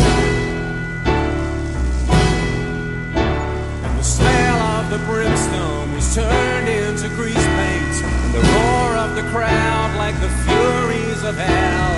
And I hear the applause, and I hear the bells ringing, and the sound of a woman's voice from the next room. So, do we have anything to say about these these last few records? Uh, you know, the ones. I mean, I think his most recent one was in 2019. I, I will confess, I haven't listened to the last two. I will say that I have listened to the live records, uh, and I do think I have a, a surprising amount to say about those. But I, I before I got there, um, I wanted to know, Scot or Mike, whether you guys had any thoughts about these, this sort of the, to wind up the sort of the discography of Joe Jackson. I, I really don't. I haven't heard a vast majority. I've read a, a couple of really good things about Fast Forward, which was what uh, about six, seven years ago, but I haven't heard the whole thing. It's a long. I think it might be a double album, so I, I have not dove into that quite yet. Yes, I mean, I mean, neither have I, and, no one's perfect. We all have a limited number of hours in the day, and and unfortunately for me, given the fact that, as you correctly said, I love live albums. I spent a lot of those hours just listening to George Jackson live, and here's something I really want to emphasize because it hasn't been discussed nearly enough on this show. The guy was amazing as a live performer. He was amazing as a live performer because, and this is goes back to the thing I said right at the start of the show, he seems to have been an incredibly good band leader in terms of picking the people who we wanted to play with him to get the sounds that he did. There's this Afterlife live album that I already know Mike talked about. It's where his favorite version of Steppin' Out comes from. It's the first song on the record. Fantastic. It's the reunion one. It comes right after the volume four. Uh, the band still has it, man, and they still sound fantastic on all of these songs. But for me, I mean, to, it, and I, I might actually even recommend this at the end of the show. Um, Live 1980-86 is a is a CD release that I can't recommend strongly enough if you want to understand what makes Joe Jackson great, because it's just excerpts from four different eras of his performing career. First is this 1980, it's still the Rockists, you know, the original band. But then there's stuff from the Night and Day tour. There's stuff from the Body and Soul tour. There's stuff from the Big World tour. Those four tours, and the way his music constantly evolves through rearrangements, through different bands, different interpretations is frankly fascinating. That one record alone, there are three separate versions of Is She Really Going Out with Him on it. Okay. Yes. And you might think to yourself, because that sounds like the most ridiculous indulgence ever. Why do I need to hear it three times? You absolutely need to hear this song in all three versions of it because it's three different songs. First version is just kind of like the normal band one that you might have heard from, like, you know, if you'd seen them live in the late 70s, right? Um, there's this later one that sounds like an XTC pop, like confection, like almost like it was conceived in like, you know, Willy Wonka's factory. But in the middle, there's something that I find to be utterly magical, which is a purely a cappella rendition of Is She Really Going Out with Him? He's got like two beautiful soul singers in the background who are going, going woo, woo. There's a tambourine. It's the only instrument on it. And you just have like four or five voices recreating this song in a way that to be perfectly honest, excites me even more than the original version. And I think you're going to hear a lot of the performances on that little set. Uh, Scot, I suppose, excluded because he's just his eyes or ears are rather forever closed to great live music. This is actually a really great way to start with Joe Jackson. And it's the strangest thing I ever thought I'd find myself saying by the end of this show.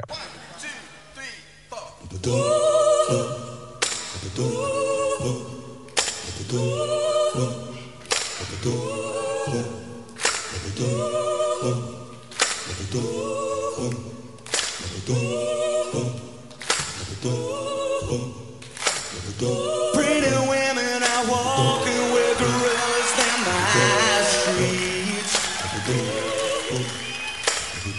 From my window, I'm staring while my coffee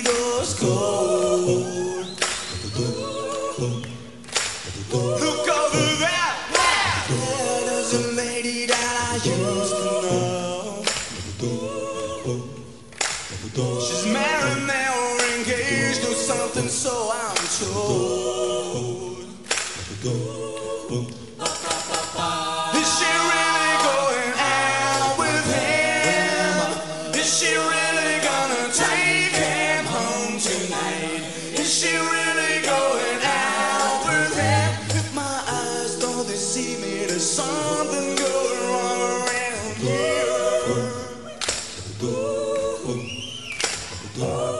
I, agree with you about about live stuff in, in his case. I'm one of those guys who doesn't much care for the live music, and yet I'd say I have I, I have his whole collection here. I think I have I have a lot of bootlegs too. And uh, and this is a guy whose live records I come back to as often as I do the studio stuff because you just never know. He is um he is I've said it before, I'll say it again. He's not only an artist, he's also an entertainer. And he's that special kind of entertainer who, once they've reached the point where they can do what they want, they don't just do what they want, they do what you want. I remember when I did stand up, I was just getting started and I, I came off stage and the, uh, the guy who ran the club, he said, Hey, Mike, you need to take that, that particular bit out of your act. And I said, oh, I like that bit. And he goes, It's not getting any laughs. And I said, But I do that for me. And he said, You're not up there for you. You're up there for them. He said, You're up there so I can sell drinks and they will stay. Take it out. And he was he was so right. And that's Joe Jackson. But he's that really a one-off guy who seems to please himself and us at the same time. How wonderful to be to be alive at a time when a guy like this is has not only given us his catalog, but he's got more in front of him. Uh, I, I can't say enough wonderful. He's living things out Ricky Nelson's Jackson. garden party. You know that song, Garden Party? Or yes, you can't you can't please everyone. So you might as well just please yourself, right? And that's what he's been doing this whole time. That Yes. seems All right, like Scot. a good place to leave it as uh, the political beats look at the career and music of Joe Jackson.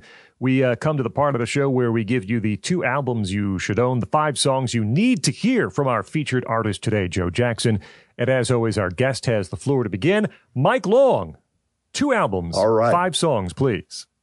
the the two albums well you know there's always the obvious stuff to go with but i don't want to go with the obvious stuff i want people to listen to stuff that they may not uh, have have heard otherwise so i'm going to go with fast forward as one of those records is it definitive no but it's going to take you places you haven't been and uh, then I'm going to go with Mike's Murder because you need to hear that as well. Now, Jeff, I think you said it's only available as an add-in, as as another. Yeah, CD it's like it's like you can get it now on like the bonus disc of the the night, Night and and day, Day. deluxe Yep. reissue. Right. it is But streaming these- separately, too, though. You, if you search for Mike's Murder on streaming services, it should be there. Yeah, you you know all the you know all the great records. You don't need me to recommend those, but I'll recommend those two albums to take you some new places with Joe Jackson. And then And the did fi- you want to hear my top five Yes, now too, or yes, we go around? go ahead. that? Go ahead. All right. All right. Well, this one I can't resist the obvious. Okay. Number five is Hometown. You've heard me, excuse me, talk about that already. Hometown, listen to the live, any of the live versions are fine. Uh, then my number four song is On Your Radio, which, as I've said, is a Ben Folds song before Ben Folds was out of school. That's wonderful. Number three, it's different for girls, takes the old boys are in it for the sex, girls want love, and flips it completely around, as we discussed here. Listen to it with that in your head. You'll never hear it the same way. Uh, and then number uh, number two is uh, One More Time. And I love it not just because of that edgy guitar in it, but the fact that it is uh, it, it it follows on Afterlife, the uh, the live record. It follows Steppin' Out in a slow, dreamy version that, as I've said, is wonderful. So those are my five uh, my five favorites. The live mix of Steppin' Out, followed by One More Time. It's different for girls in the studio, on your radio, and then the live version of Hometown. You're gonna love them. All right, my uh, two albums. I, I'm not ashamed to tell you to, to get some of the well known stuff, although I'm going to cheat a bit, as Jeff usually does. Uh, I told you I have trouble even separating what songs on which album from those first twos. They were released the same year. So I, I am merging them together uh, and asking you to say, I'm uh, listening to and, and, and own I'm the Look Sharp Man. And uh, you'll have everything from those first two albums. And then uh, Body and Soul. Body and Soul is the other album from his career that I think you really should own. Songs themselves, I'm limiting myself to one from the first, one from the second. So I think the, title track from the first album begins to show you Joe Jackson flexing his songwriting muscles, really. So look sharp. I think Geraldine and John from uh, from the second album, I'm the Man, and then uh, from things that you might not have heard later on, uh, Not Here, Not Now, one of his greatest songs, I think. Uh, the title track from Blaze of Glory is excellent. And then I'm throwing on Stranger Than Fiction as well. Those are my five. And of course, you need to hear uh, the album version of Steppin' Out as well, which is my number six. Jeff, over to you.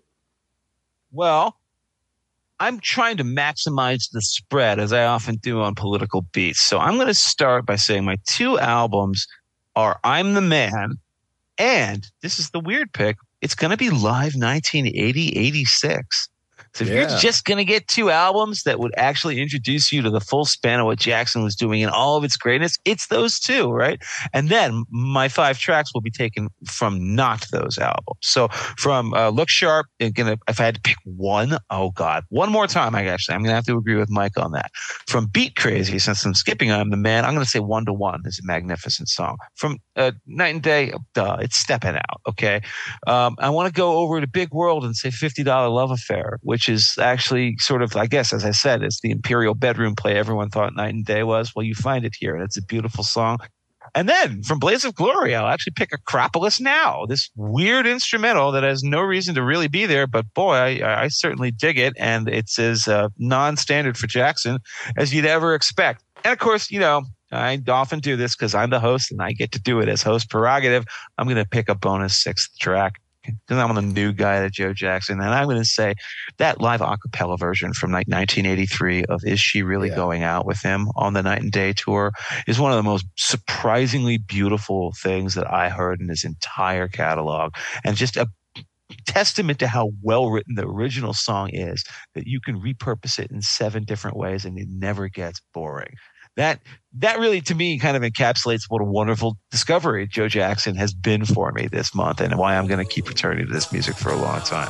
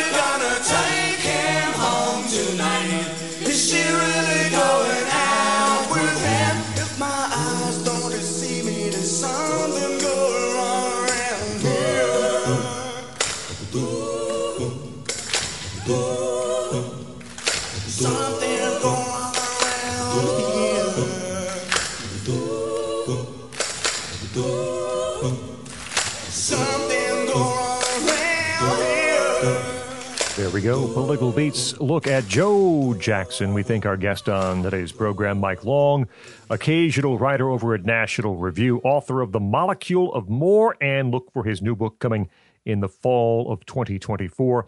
Mike, thanks so much for repeating as a guest with us here on Political Beats. Thank you. All right. Uh, Jeff, we're coming to the close of 2023. We've got an exclusive content to do in November. We probably squeeze in one more full episode. We've got our Ask Do we do a mailbag for December? When do we do our mailbag? We do. Uh. December is our Ask Us Anything mailbag Yeah. episode for exclusive content. So we'll be putting out a call for questions on that coming up soon.